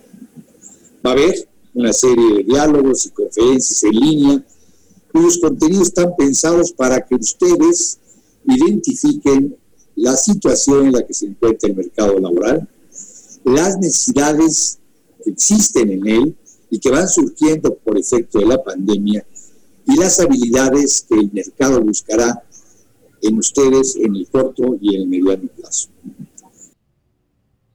Por su parte, el secretario general de la UNAM, Leonardo Lomelí Negas, aseguró que este encuentro, al que ya se han inscrito 9.000 personas y 27.000 asistentes para poder participar en las distintas conferencias que lo conforman, dijo muestra que las actividades de vinculación con el sector económico no se han detenido y se trabaja para coadyuvar en la reactivación económica del país, pues ante los efectos negativos de la pandemia en la economía mundial, es importante generar empleos para los jóvenes que se incorporan al mercado laboral y responder y responder, reponer las fuentes de trabajo perdidas. Para ello, destacó, la universidad siempre va a estar dispuesta a apoyar la nación. Finalmente, la secretaria de Vinculación de la Facultad de Ciencias y representante de las bolsas de trabajo de escuelas, facultades, centros e institutos de la UNAM, Candy Flores, informó que en 2019 se graduaron 22 mil alumnos de licenciatura y 10 mil de posgrado y aseguró que uno de los grandes compromisos de la universidad es apoyarlos y dotarlos de estrategias y herramientas que les permitan identificar oportunidades, satisfacer sus expectativas y motivaciones y prepararlos para que sean más competitivos en un mundo tan cambiante. De ella, este es mi reporte. Vicky, muchas gracias por la información. Muy buenas tardes. Buenas tardes. Hasta mañana.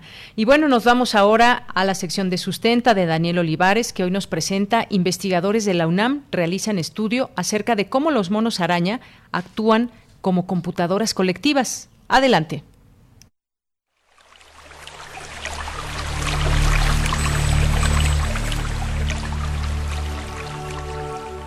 Sustenta. Sustenta. Innovación universitaria en pro del medio ambiente.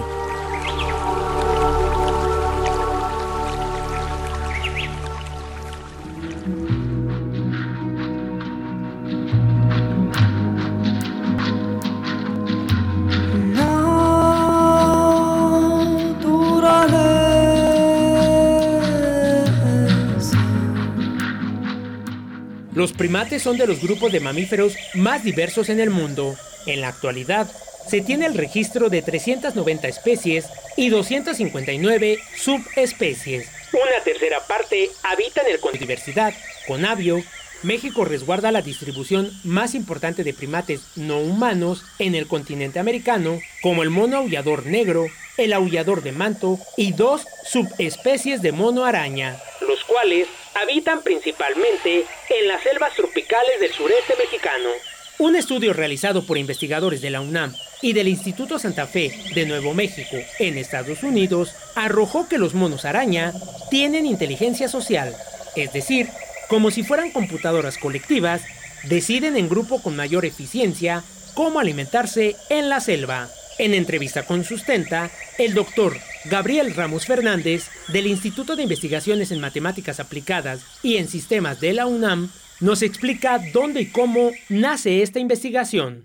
Doctor Gabriel Ramos Fernández, muchas gracias por atender la llamada. Para comenzar, quisiera que nos explicara cómo nace la idea de realizar la investigación acerca del comportamiento social y de agrupación de los monos araña. Bueno, nosotros llevamos ya 20 años eh, estudiando el comportamiento social en grupos de monos araña en la península de Yucatán, en un sitio eh, cercano al sitio arqueológico de Covac, se llama Punta Laguna. Aquí hemos trabajado varios colegas, eh, incluyendo el doctor Filippo Aureli de la Universidad Veracruzana, para contestar diferentes preguntas acerca de su comportamiento social, sistemas de comunicación, también el uso de hábitat y cuestiones más aplicadas hacia la conservación. En esta investigación en particular, que ya lleva unos cinco años más o menos, hemos tratado de ver cómo surge un patrón de agrupación o una estructura social a nivel colectivo a partir de las decisiones de los individuos.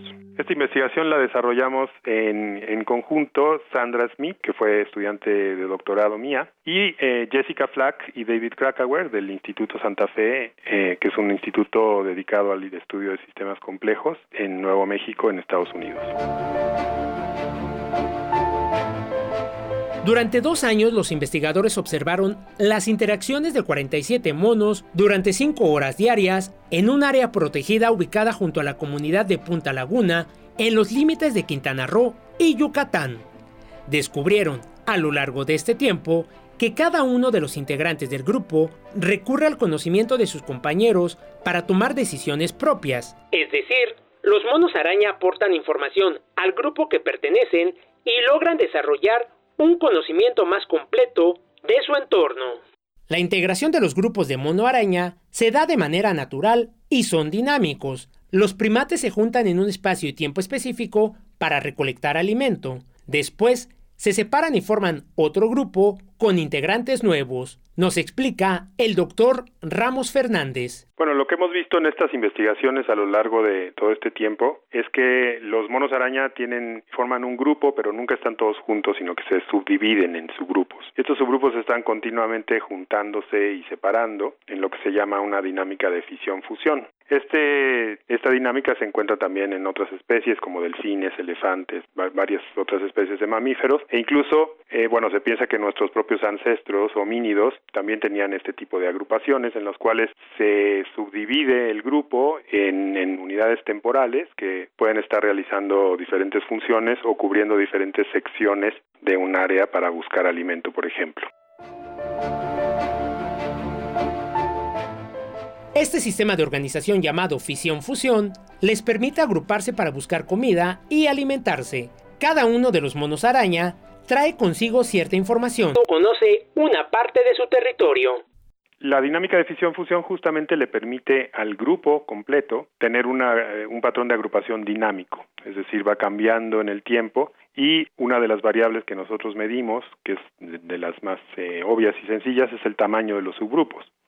El tamaño de los subgrupos, si uno lo va viendo a lo largo de un año o dos años, por ejemplo, eh, con respecto a las estaciones en donde hay diferentes abundancias de alimento, va siguiendo justamente la abundancia de alimento, de manera que los subgrupos tienden a ser más grandes cuando hay más alimento, tienden a ser más pequeños cuando hay menos alimento, y es justamente este grado de adaptación al entorno muy inmediato el que estamos midiendo en este trabajo.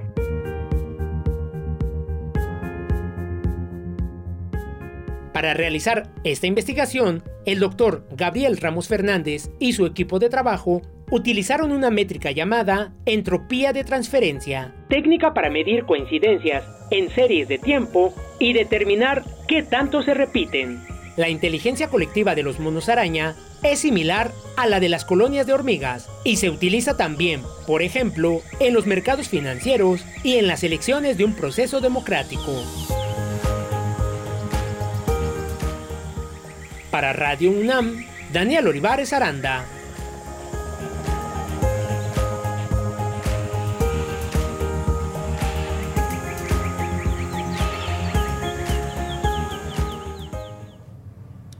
Bien, son las 2 de la tarde con 21 minutos. Nos vamos ahora a las breves internacionales con Ruth Salazar.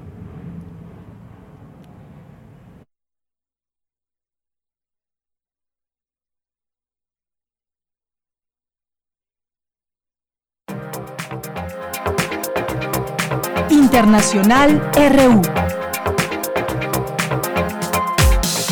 Los casos confirmados de COVID-19 en el planeta se elevaron hoy a 27.4 millones, mientras que los fallecidos desde el inicio de la pandemia se cuentan en 894.241 según las estadísticas de la Organización Mundial de la Salud. Las reuniones de más de seis personas en espacios abiertos y cerrados estarán prohibidas en Inglaterra a partir del próximo lunes. Esta medida se centra en los jóvenes, ya que la mayor parte de los 3.000 casos diarios positivos del virus SARS-CoV-2 son de personas menores de 35 años. El cambio climático avanza implacablemente. Las reducciones de emisiones de carbón en el punto máximo de las medidas de confinamiento por el coronavirus alcanzaron hasta un 17%, pero ya se acercan de nuevo a los niveles previos a la pandemia, advierte una investigación de la Organización Meteorológica Mundial. El primer ministro del Reino Unido, Boris Johnson, defendió ante el Parlamento británico su plan de vulnerar los compromisos del acuerdo Brexit para proteger los empleos y el crecimiento, tensando así las relaciones con la Unión Europea, la cual se declaró muy preocupada en un momento crítico de su negociación comercial. El campo de migrantes de Moria, en la isla griega de Lesbos, fue parcialmente evacuada debido a un incendio que comenzó esta madrugada. Se trata del campamento más poblado de Europa, en donde se albergan a casi 13.000 migrantes. Numerosos líderes sociales y políticos en Colombia han condenado el asesinato del abogado Javier Ordóñez, de 46 años, tras sufrir choques eléctricos por parte de la policía local de Villaluz al noroccidente de Bogotá. El tifón Maisak que azotó Corea del Norte la semana pasada destruyó cerca de 60 puentes y dañó o inundó unas 12.000 viviendas, informó apenas este miércoles la prensa oficial.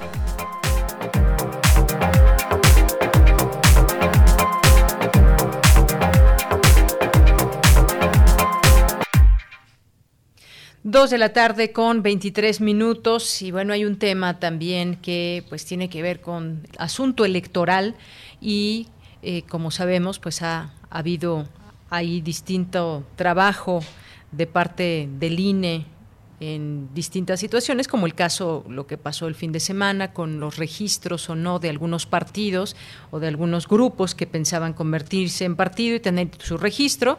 Y hay un caso, que es el de Morena, que aún no tiene eh, pues este proceso, no ha repuesto el proceso que le mandata la propia autoridad electoral. Y el día de ayer fue el último día para que el INE recibiera los registros de las y los candidatos a participar en la encuesta por la dirigencia nacional de este partido.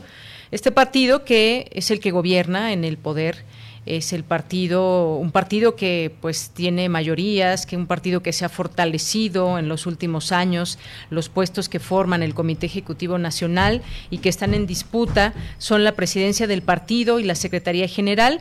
La encuesta tendrá lugar entre el 26 de septiembre y 2 de octubre.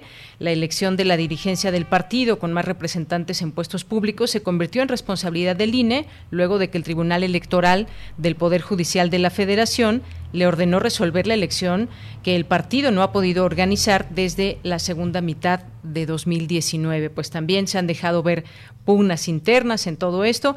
Platiquemos el tema, ya está en la línea telefónica. Agradezco mucho esta llamada que nos tome al doctor Alberto Espejel Espinosa, que es académico de la FESA Catlán, es doctor en ciencia política por la UNAM. Su línea de investigación es justamente partidos políticos. Doctor, bienvenido, muy buenas tardes. Muy buenas tardes, estimada de Yanira Morán. Lo mismo a los radioescuchas. Pues qué gusto escucharlo, conversar con usted. Pues quizás la primera pregunta, a ver, ¿cuál, cuál es la importancia de estas elecciones para el partido en el poder? Claro. Eh, bueno, primero que nada, habría que recordar que los procesos de selección de dirigencia suelen ser eventos importantes en la vida de los partidos. En ocasiones incluso se trata de puntos de inflexión y estos procesos son tan importantes porque normalmente las dirigencias de los partidos, y en este caso Morena no es la excepción, tienden a concentrar recursos económicos importantes, tienden a concentrar decisiones relevantes que normalmente no consultan a las militancias. Y justamente en concreto lo que hoy se pelea en Morena es la posibilidad de incidir en esas candidaturas rumbo al 2021. Y es todavía más importante porque, como bien mencionabas hace rato, se trata del partido que gobierna, que, que detenta el Poder Ejecutivo y que tiene mayoría en ambas cámaras.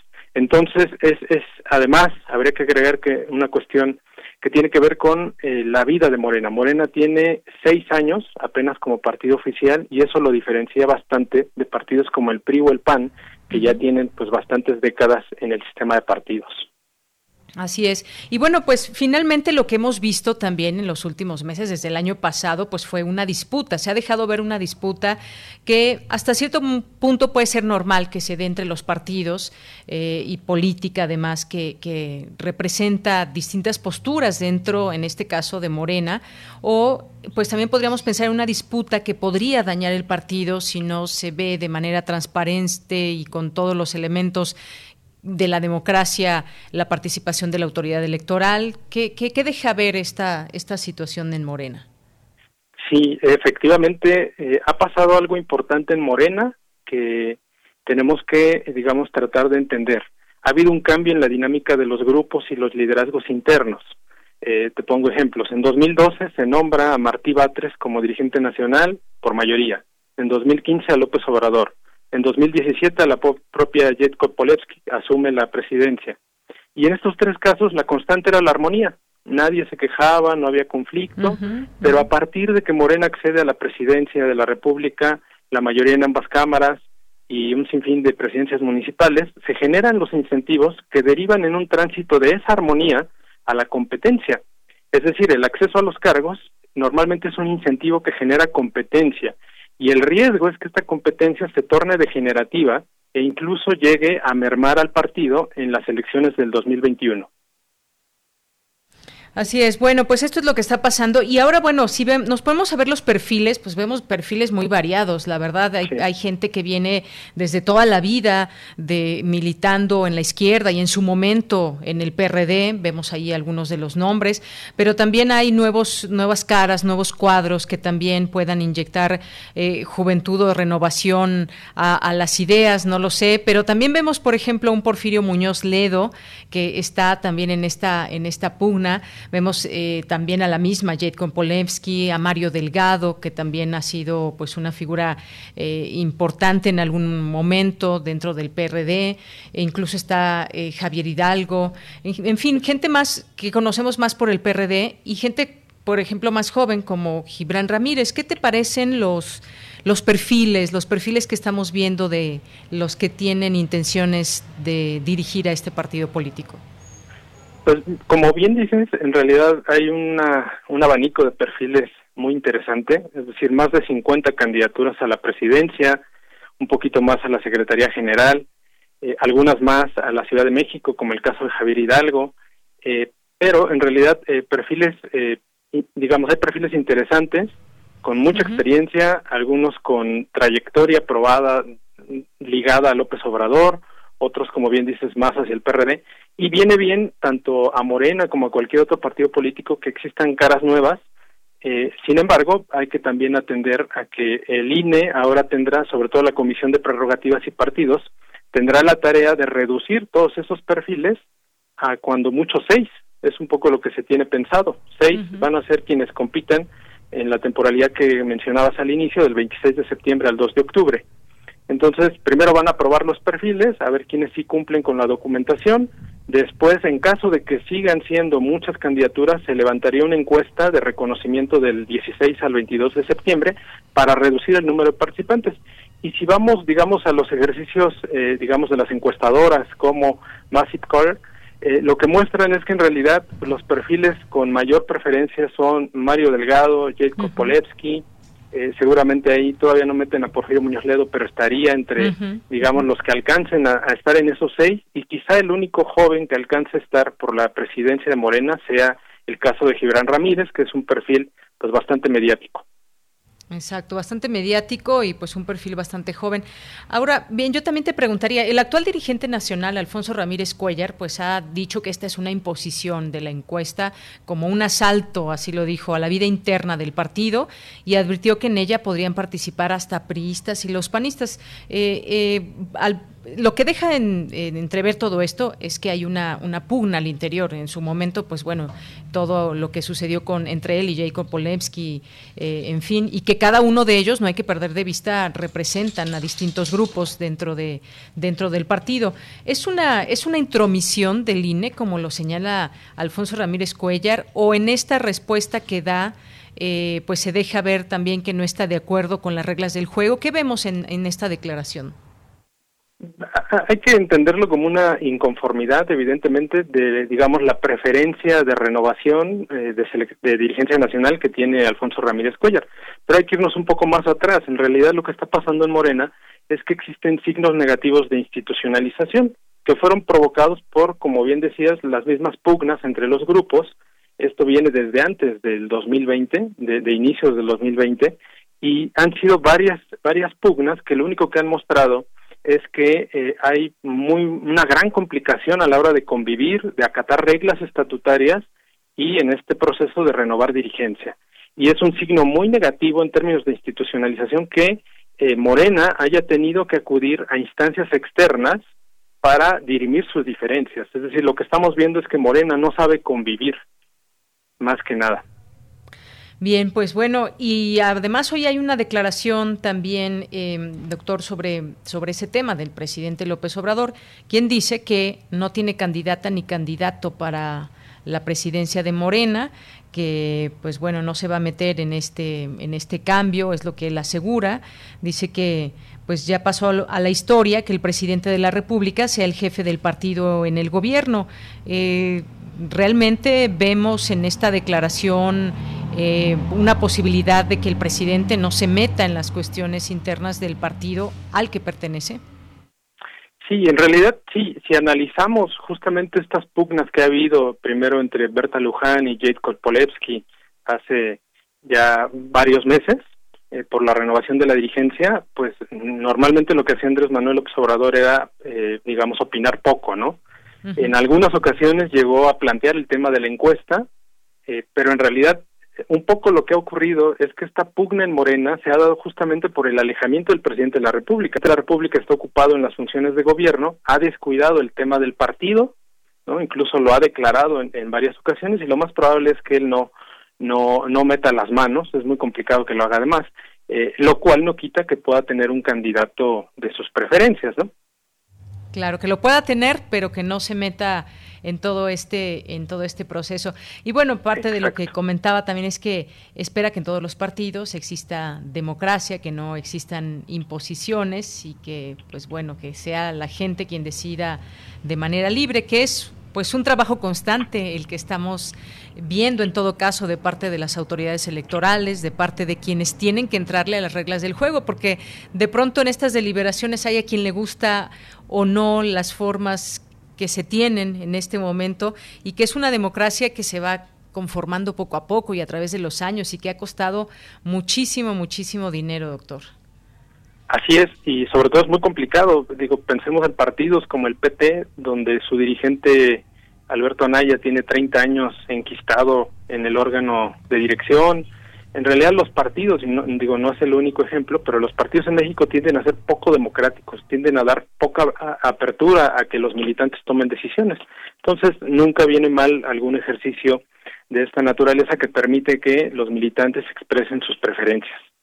Bien, y por último te preguntaría, pues, ¿cómo ves a Morena como partido frente al escenario nacional y frente también a la militancia de otros partidos que se han ido fortaleciendo o debilitando en su caso, como el, como el PRD, por ejemplo? Eh, ¿cómo, ¿Cómo ves a este partido frente a este escenario nacional? Eh, pues en realidad en el caso de Morena, rumbo a las elecciones del 2021, el principal reto va a ser el costo eh, que pague por el, el, tipo de tratamiento que ha dado a la pandemia derivada del COVID-19. Ese va a ser el, el principal voto de castigo que puede cargar Morena en varias gubernaturas, en la elección de ambas cámaras. Ese va a ser el, el principal problema. Entonces dependerá mucho de cómo logren, eh, digamos, eh, resolver ese tema en la agenda política eh, si tiene o no éxito electoral. Pero si vemos las encuestas, en varias entidades federativas Morena aparece todavía en primer lugar. El problema es que si se perpetúan los conflictos, eso puede generar en que no elijan perfiles idóneos para ganar las gubernaturas, perfiles idóneos para ganar ambas cámaras y eso genere un problema adicional al tema del COVID. Entonces, más allá de las demás militancias, pienso que Morena tendría que estar pensando en estas dos cuestiones, en el tema del COVID-19 y en segundo en cómo seleccionar perfiles idóneos para ganar sus procesos electorales en puerta.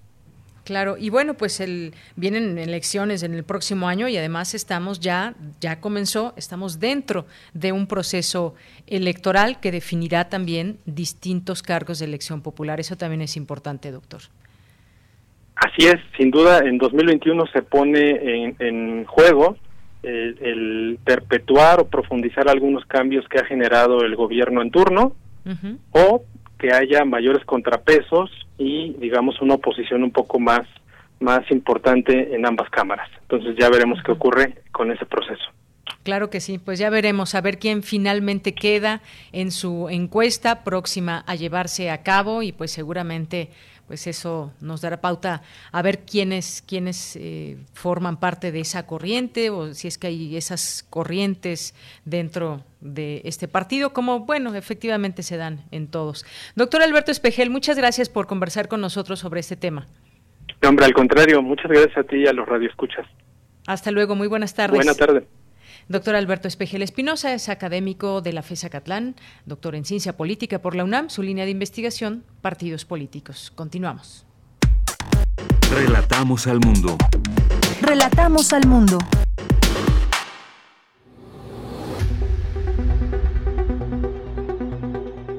Dulce Conciencia. Ciencia.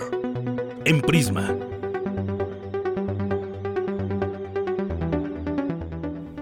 Bien, pues ya nos sumergimos a la ciencia con Dulce, que ya está allá en cabina. ¿Cómo estás, Dulce García? Muy buenas tardes. Deyanira, muy buenas tardes a ti, el auditorio de Prisma RU.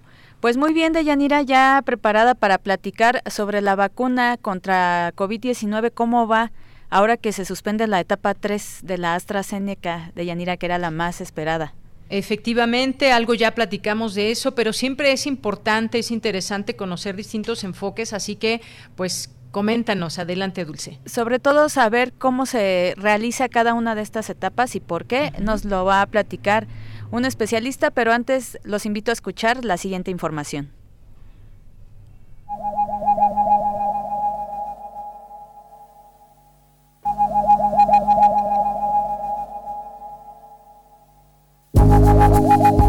Desde que el nuevo coronavirus salió a la luz, una de las noticias que más se esperan es la de la vacuna que definitivamente contrarreste sus efectos, pues el aislamiento no ha sido suficiente. Una de las vacunas más esperadas ha sido la de la farmacéutica AstraZeneca y la Universidad de Oxford, pero las pruebas de esta vacuna están en pausa por precaución. La medida fue tomada de forma rutinaria luego de que un voluntario que recibió una dosis presentó una reacción grave, informó este martes un portavoz de Oxford. En los ensayos grandes, dice, los malestares sucederán por casualidad, pero deben revisarse de forma independiente para verificar esto con cuidado. Tales eventos en ensayos importantes son considerados rutinarios. Ocurren cada vez que un voluntario ingresa al hospital y la causa de su enfermedad no es evidente de inmediato. Esta fórmula contra el virus SARS-CoV-2, causante de COVID-19, se planea que sea producida por Argentina y México para ser distribuida en América Latina excepto Brasil, como informaron los presidentes de ambos países en agosto. ¿Cuándo podremos hacer uso de ella. Platicar sobre el tema. Ya se encuentra en la línea Martín Bonfil, quien es investigador de la Dirección General de Divulgación de la Ciencia de la UNAM y que ya nos había platicado un poquito aquí de las vacunas. Martín, buenas tardes, ¿cómo te encuentras? ¿Qué tal? Buenas tardes, Dulce. Pues aquí eh, viendo esta noticia que se ha vuelto verdaderamente viral. Así es un poquito ya nos platicabas anteriormente, Martín, cómo se hace en cada una de estas etapas y ahora qué es lo que sucede, ¿por qué ponerla en pausa? ¿Tenemos que alarmarnos? Exactamente, ese es el punto. Bueno, eh, antes que nada, no, no, no hay motivo de alarma. De hecho, escuché hace rato a alguno de sus eh, radioescuchas que mencionaba que la vacuna de AstraZeneca y la Universidad de Oxford había fallado la etapa 2 es, incorrecta esa información. La etapa 1 y 2 las pasó muy bien la vacuna. ¿Qué son esas etapas? La etapa 1 es unas cuantas personas en, en, un hospital bajo controles muy estrictos se les inyecta la vacuna precisamente para ver si no hay efectos negativos. Eh, si no los hay, se pasa a la fase 2, que es un grupo ya de unas cuantas decenas de personas en que se ve, bueno, nuevamente que no haya efectos negativos, eh, se ve que produzcan anticuerpos las vacunas y que tengan cierta efectividad estos anticuerpos, pero no es hasta esta etapa, la etapa 3, que, que se está efectuando con decenas de, miles de personas, me parece que son 30 mil en, en todo el mundo, en que uno realmente puede ver si la vacuna protege, pero por supuesto se sigue viendo eh, también el aspecto de seguridad.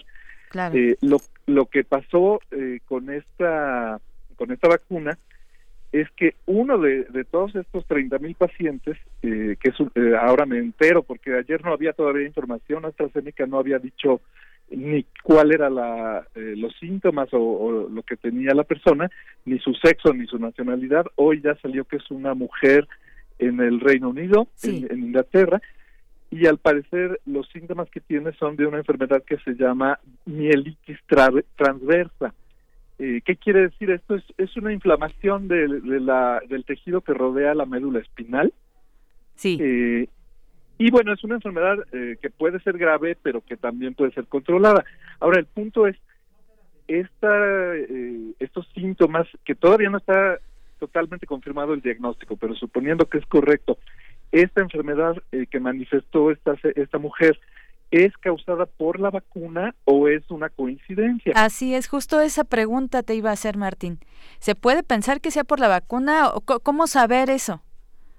Bueno, eh, no se puede saber en un, en un primer momento. Lo primero que tuvieron que hacer es eh, abrir las claves, porque tú recuerdas que en, estos en esta prueba de etapa 3 se divide a todos esos 30 mil pacientes en dos grupos. Uno de control al que se le da placebo, no se le da la vacuna. Sí. Y otro al que sí se le da la vacuna. Y ni los pacientes ni los doctores que administran la inyección eh, saben qué le están dando a cada paciente. Pero, por supuesto, eh, hay otras personas que sí tienen esos datos. Entonces, con esta paciente se abrió la clave, se vio que efectivamente sí había recibido la vacuna si hubiera sido una paciente que hubiera recibido placebo, entonces no habría ningún problema, porque querría decir que la enfermedad no tiene que ver con, con la administración de la vacuna.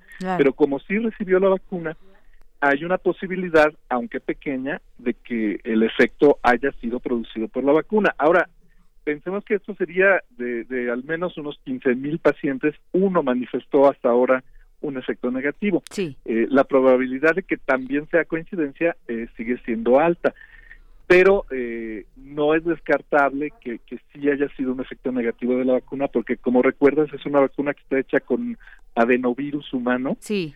Y eh, hay experiencias de otras vacunas que usan este adenovirus en que también ha habido algunos pequeños problemas. Entonces, lo que vamos a tener que hacer es esperar un poco más a que eh, se, se revise, que los expertos revisen. Lo va a revisar un panel de expertos independientes que no forman parte de, de la Universidad de Oxford ni de AstraZeneca para que no haya conflicto de interés. Claro. Eh, pero lo que yo quisiera subrayar es que el hecho de que se haya detenido el, el ensayo momentáneamente nos muestra el gran rigor con el que se están haciendo estas pruebas. Así o sea, en un ensayo de 30 mil personas, una persona manifiesta algo raro y de inmediato se suspende para ver qué está pasando. Y se brinda la información sobre todo. Y, se hizo pública. Lo que pasa es que como todos estamos desesperados esperando la vacuna, pues se volvió viral y ahorita quizá el efecto eh, indeseado de esta noticia es que la gente pierda un poco la, la confianza en las vacunas porque ya ves que al mismo tiempo se están defendiendo las las eh, noticias falsas, las teorías de conspiración eh, que tratan de convencer a la gente de que no confíe en las vacunas, lo cual es gravísimo. Sí. Entonces, eh, yo espero que muy pronto se aclare, que el panel que está revisando eh, aclare si, si puede ser un efecto negativo o no, y de eso dependerá la suerte de este ensayo de fase 3 y de, y de la vacuna de AstraZeneca. Ahora, recordemos que hay varias otras vacunas ya en, en fase 3, eh, otras más que vienen, pero por otro lado, pues eh, no, no podemos estar seguros de que alguna de esas realmente funcionará, porque además de que sean seguras, necesitamos que protejan eh, un alto porcentaje de las personas que, que se inyectan. Ninguna vacuna protege al 100%, pero si una vacuna protege al 70%, 80% de la población y se vacuna al menos un 75% de la población, pues esto podría ayudar a, a, ir terminando con la pandemia a nivel mundial. Sí, Martín, ya para cerrar, tenemos muy poquito tiempo. ¿La vacuna va a solucionar, va a ya terminar con la pandemia como tal? Pues justamente por eso te decía lo de lo de la cantidad de gente que se vacune y la eficacia de la vacuna. Sí. Eh, los centros de control de enfermedades de Estados Unidos, que son así como uno de los eh, que están, estandarizan este tipo de cosas, van dicen que van a aprobar una vacuna que tenga un 50% de efectividad, que es eh, relativamente baja, pero aún así esa vacuna, si se le administra a, a un alto porcentaje de la población, sí podría disminuir muchísimo los contagios y, y ayudar a ir acabando con la pandemia. Si la eficacia de la vacuna es mucho más alta y se vacuna a, un alto porcentaje de la población, sí podríamos pensar en que la vacuna vaya acabando, no, no acabaría de golpe, de, perdón, la, pandemia, pero eh, a mí me preocupa que las autoridades de salud en México, el, doctor Hugo López Gatel, eh, hizo una afirmación muy confusa de que solo se le daría la vacuna cuando estuviera lista a la gente que lo necesite. Pues mm. la, verdad es que la vamos a necesitar todos, los mexicanos. Así es. Entonces, ojalá que no se vaya a, digamos, a, restringir el, la vacunación y que se pueda vacunar a toda la población que sea posible. Pues sí, claro que sí, para de verdad terminar de una vez por todas con esto. Martín, te agradezco muchísimo tu tiempo y esta información que nos compartes. Muchas gracias a ti y no, no hay que caer en pánico todavía. Es, es muy probable que, no sea un efecto negativo y que eh, tengamos esta vacuna o alguna de las otras relativamente pronto. Muchas gracias. Gracias a ti. Buenas tardes. Pues fue Martín Bonfil, investigador de la Dirección General de Divulgación de la Ciencia de la UNAM. Esperamos tenerlo aquí nuevamente. Agradezco su atención y ya los dejo nada más con la siguiente cita. Tienes una cita con un científico. En cuestiones de ciencia, la autoridad de miles no vale más que el humilde razonamiento de un único individuo, Galileo Galilei.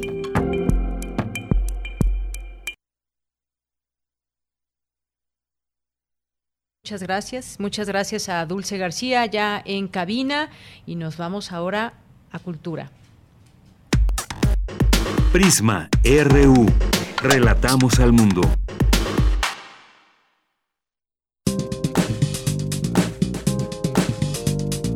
Cultura RU.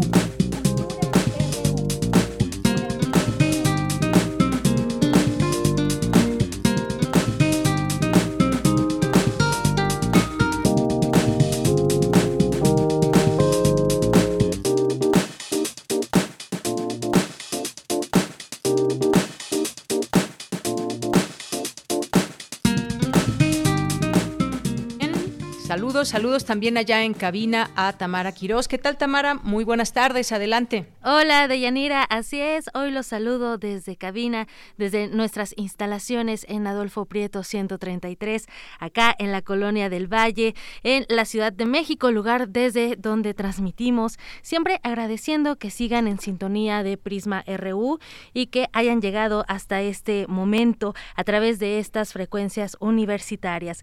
Deyanira, auditorio. Antes de finalizar nuestra transmisión, nos vamos a enlazar con la maestra Carla Rodríguez Hamilton. Ella es coordinadora de la Cátedra Extraordinaria Francisco Toledo de Arte y Comunidad de la UNAM. Maestra Rodríguez, muy buenas tardes. Siempre es un gusto poderle saludar y recibirla, por supuesto, también en este espacio. ¿Cómo está? Muy bien, muchísimas gracias. Nuevamente nos encontramos. Agradezco mucho su invitación. Sí, sí, maestra. De hecho, el tiempo, el tiempo pasa muy rápido. Justo hace un mes, bueno, el, pasado 10 de agosto, platicábamos contigo sobre la conmemoración de los 100 años del fallecimiento del cantautor Chava Flores y también de las actividades eh, que la cátedra planeó para dar difusión al legado del cronista urbano. Eh, nos platicaste también sobre los objetivos de esta cátedra y, bueno, eh, en estos tiempos de pandemia hemos seguido trabajando desde diferentes trincheras. ¿Qué nos puedes compartir? Acerca de las actividades que la Cátedra Extraordinaria Francisco Toledo eh, ha realizado durante estos meses que corren. Así es, bueno, pues invitarlos a todos los radioescuchas a que nos sigan a las páginas oficiales de la Cátedra Extraordinaria, en donde tenemos eh, de manera activa el foro universitario de artes y diseño, creando comunidad, y a la par una serie de ciclos de conferencias, clínicas y seminarios en línea, que es la manera en la que nos hemos eh, mantenido pues realizando las actividades con base a las tres líneas principales de la cátedra, que son arte y comunidad, educación, producción investigación artística y las lenguas otomanas.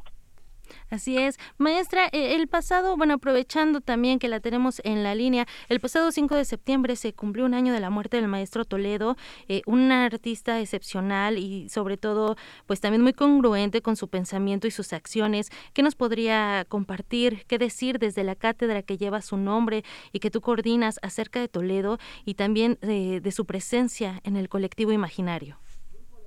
Claro, pues eh, definitivamente las acciones, todas estas iniciativas forman parte del legado del maestro Francisco Toledo y no nos queda más que mantenernos activos con esa congruencia y con esa responsabilidad en cada uno de los proyectos que estamos iniciando.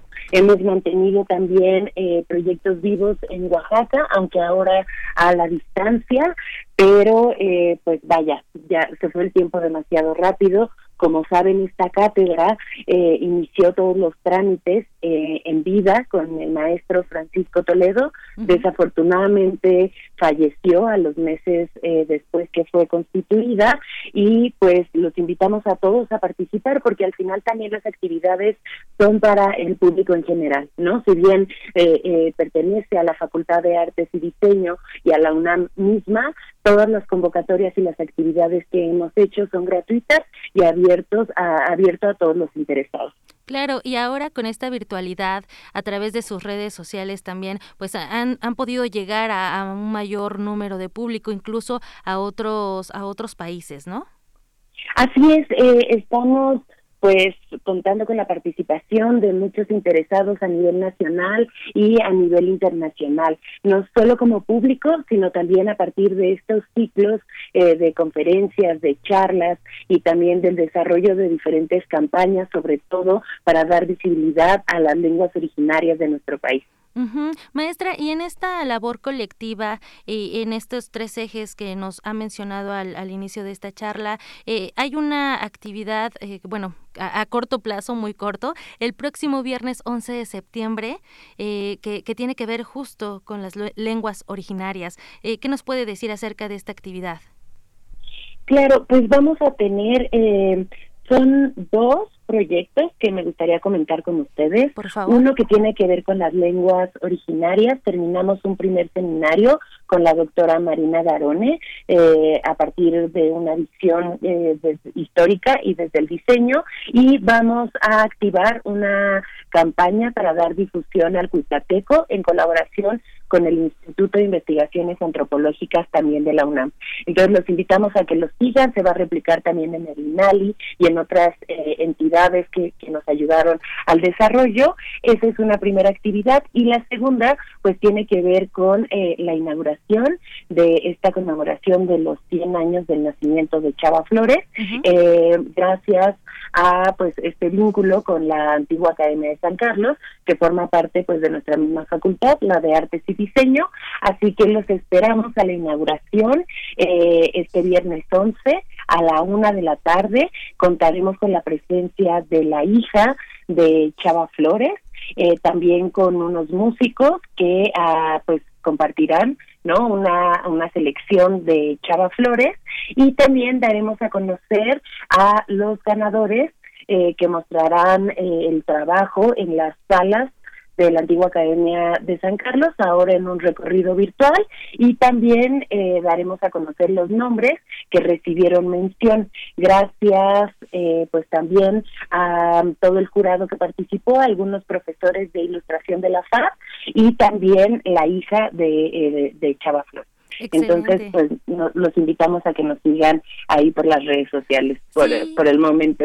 Por supuesto, y también, de hecho, ah, se nos cortó la llamada, pero bueno, ustedes que nos están escuchando, pues también seguir a través de, de Facebook eh, tanto la Cátedra Extraordinaria Francisco Toledo como las redes de la antigua Academia de San Carlos, porque ahí pueden eh, revisitar las charlas que se llevaron a cabo acerca de esta, estas convocatorias de los 100 años del, del fallecimiento de Chava Flores. También se abordó desde diferentes aristas su legado y esa es una de las ventajas de esta virtualidad, que podemos eh, seguir Em, seguir consultando las redes sociales para seguir dando seguimiento y bueno, ahora en este viernes 11 a las 13 horas, hora de la del Centro de México, pues ser partícipes de esta exposición. Maestra Carla ya está con nosotros nuevamente. Sí, así es, acá estamos. Pues nada más reiterar esta invitación a que se mantengan al pendiente. Actualmente contamos con un canal de YouTube Facebook e Instagram, en donde pueden ver todas las, bueno, la serie de actividades que estamos desarrollando. Por supuesto. Maestra, qué importante, qué importante toda esta labor que se hace de la, de la cátedra, eh, bueno, en, en, este, en este primer ciclo, por decirlo de alguna forma. Todavía hay otros tres años de trabajo, de trabajo colaborativo eh, que se sigue realizando y pues esperamos escucharla nuevamente en este espacio radiofónico para dar seguimiento a las actividades multidisciplinarias que se realizan y también que nuestro auditorio, aquella, aquellos cómplices que siempre están en sintonía de Radio UNAM, pues estén muy bien enterados de las actividades. Mientras tanto, pues tenemos una cita el viernes 11 a las 13 horas en esta inauguración de, lo, de la exposición de los 100 años de Chava Flores. Así es, pues muchísimas gracias. Será un gusto eh, volver a estar con ustedes. Muchísimas gracias, eh, maestra Carla Rodríguez Hamilton, coordinadora de la cátedra, Extraordinaria Francisco Toledo de Arte y Comunidad de la UNAM. Que tenga muy buena tarde. Hasta luego, gracias. Hasta luego. Y bueno, de Yanira, nos vamos a ir de esta sección con un poco de, música. Vamos a escuchar a Así es, mi Juchitán, sones itzmeños. Vámonos bailando, ¿por qué no? Nos escuchamos mañana. Que tengan una excelente tarde. Gracias, buenas tardes. De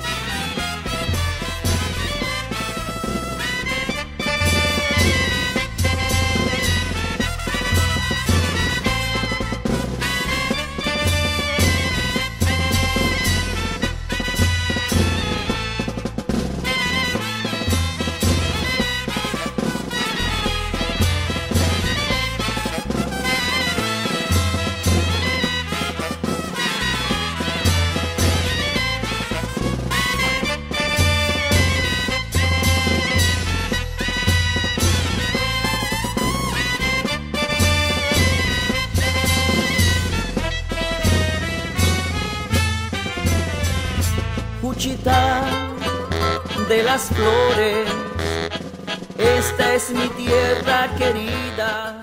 Bien, pues nos vamos despidiendo con esta hermosa música y ya es la hora de comer y se nos antojó una tlayuda, ¿por qué no? Bueno, pues muchas gracias, gracias a todos ustedes que hacen posible el programa con su sintonía, muchas gracias a todos los que nos nos acompañan todos los días, a los nuevos radioescuchas y a todo el equipo también, por supuesto, que hace posible estas emisiones de Prisma RU. Gracias a todos allá en cabina, a Daniel Olivares, a Denis Licea, allá a nuestros amigos de la continuidad también, en los controles técnicos está Socorro Montes, no, está Andrés Ramírez. Andrés Ramírez, te mandamos muchos saludos y pues yo soy de Yanira Morán, a nombre de todo el equipo, gracias, buenas tardes, buen provecho y hasta mañana.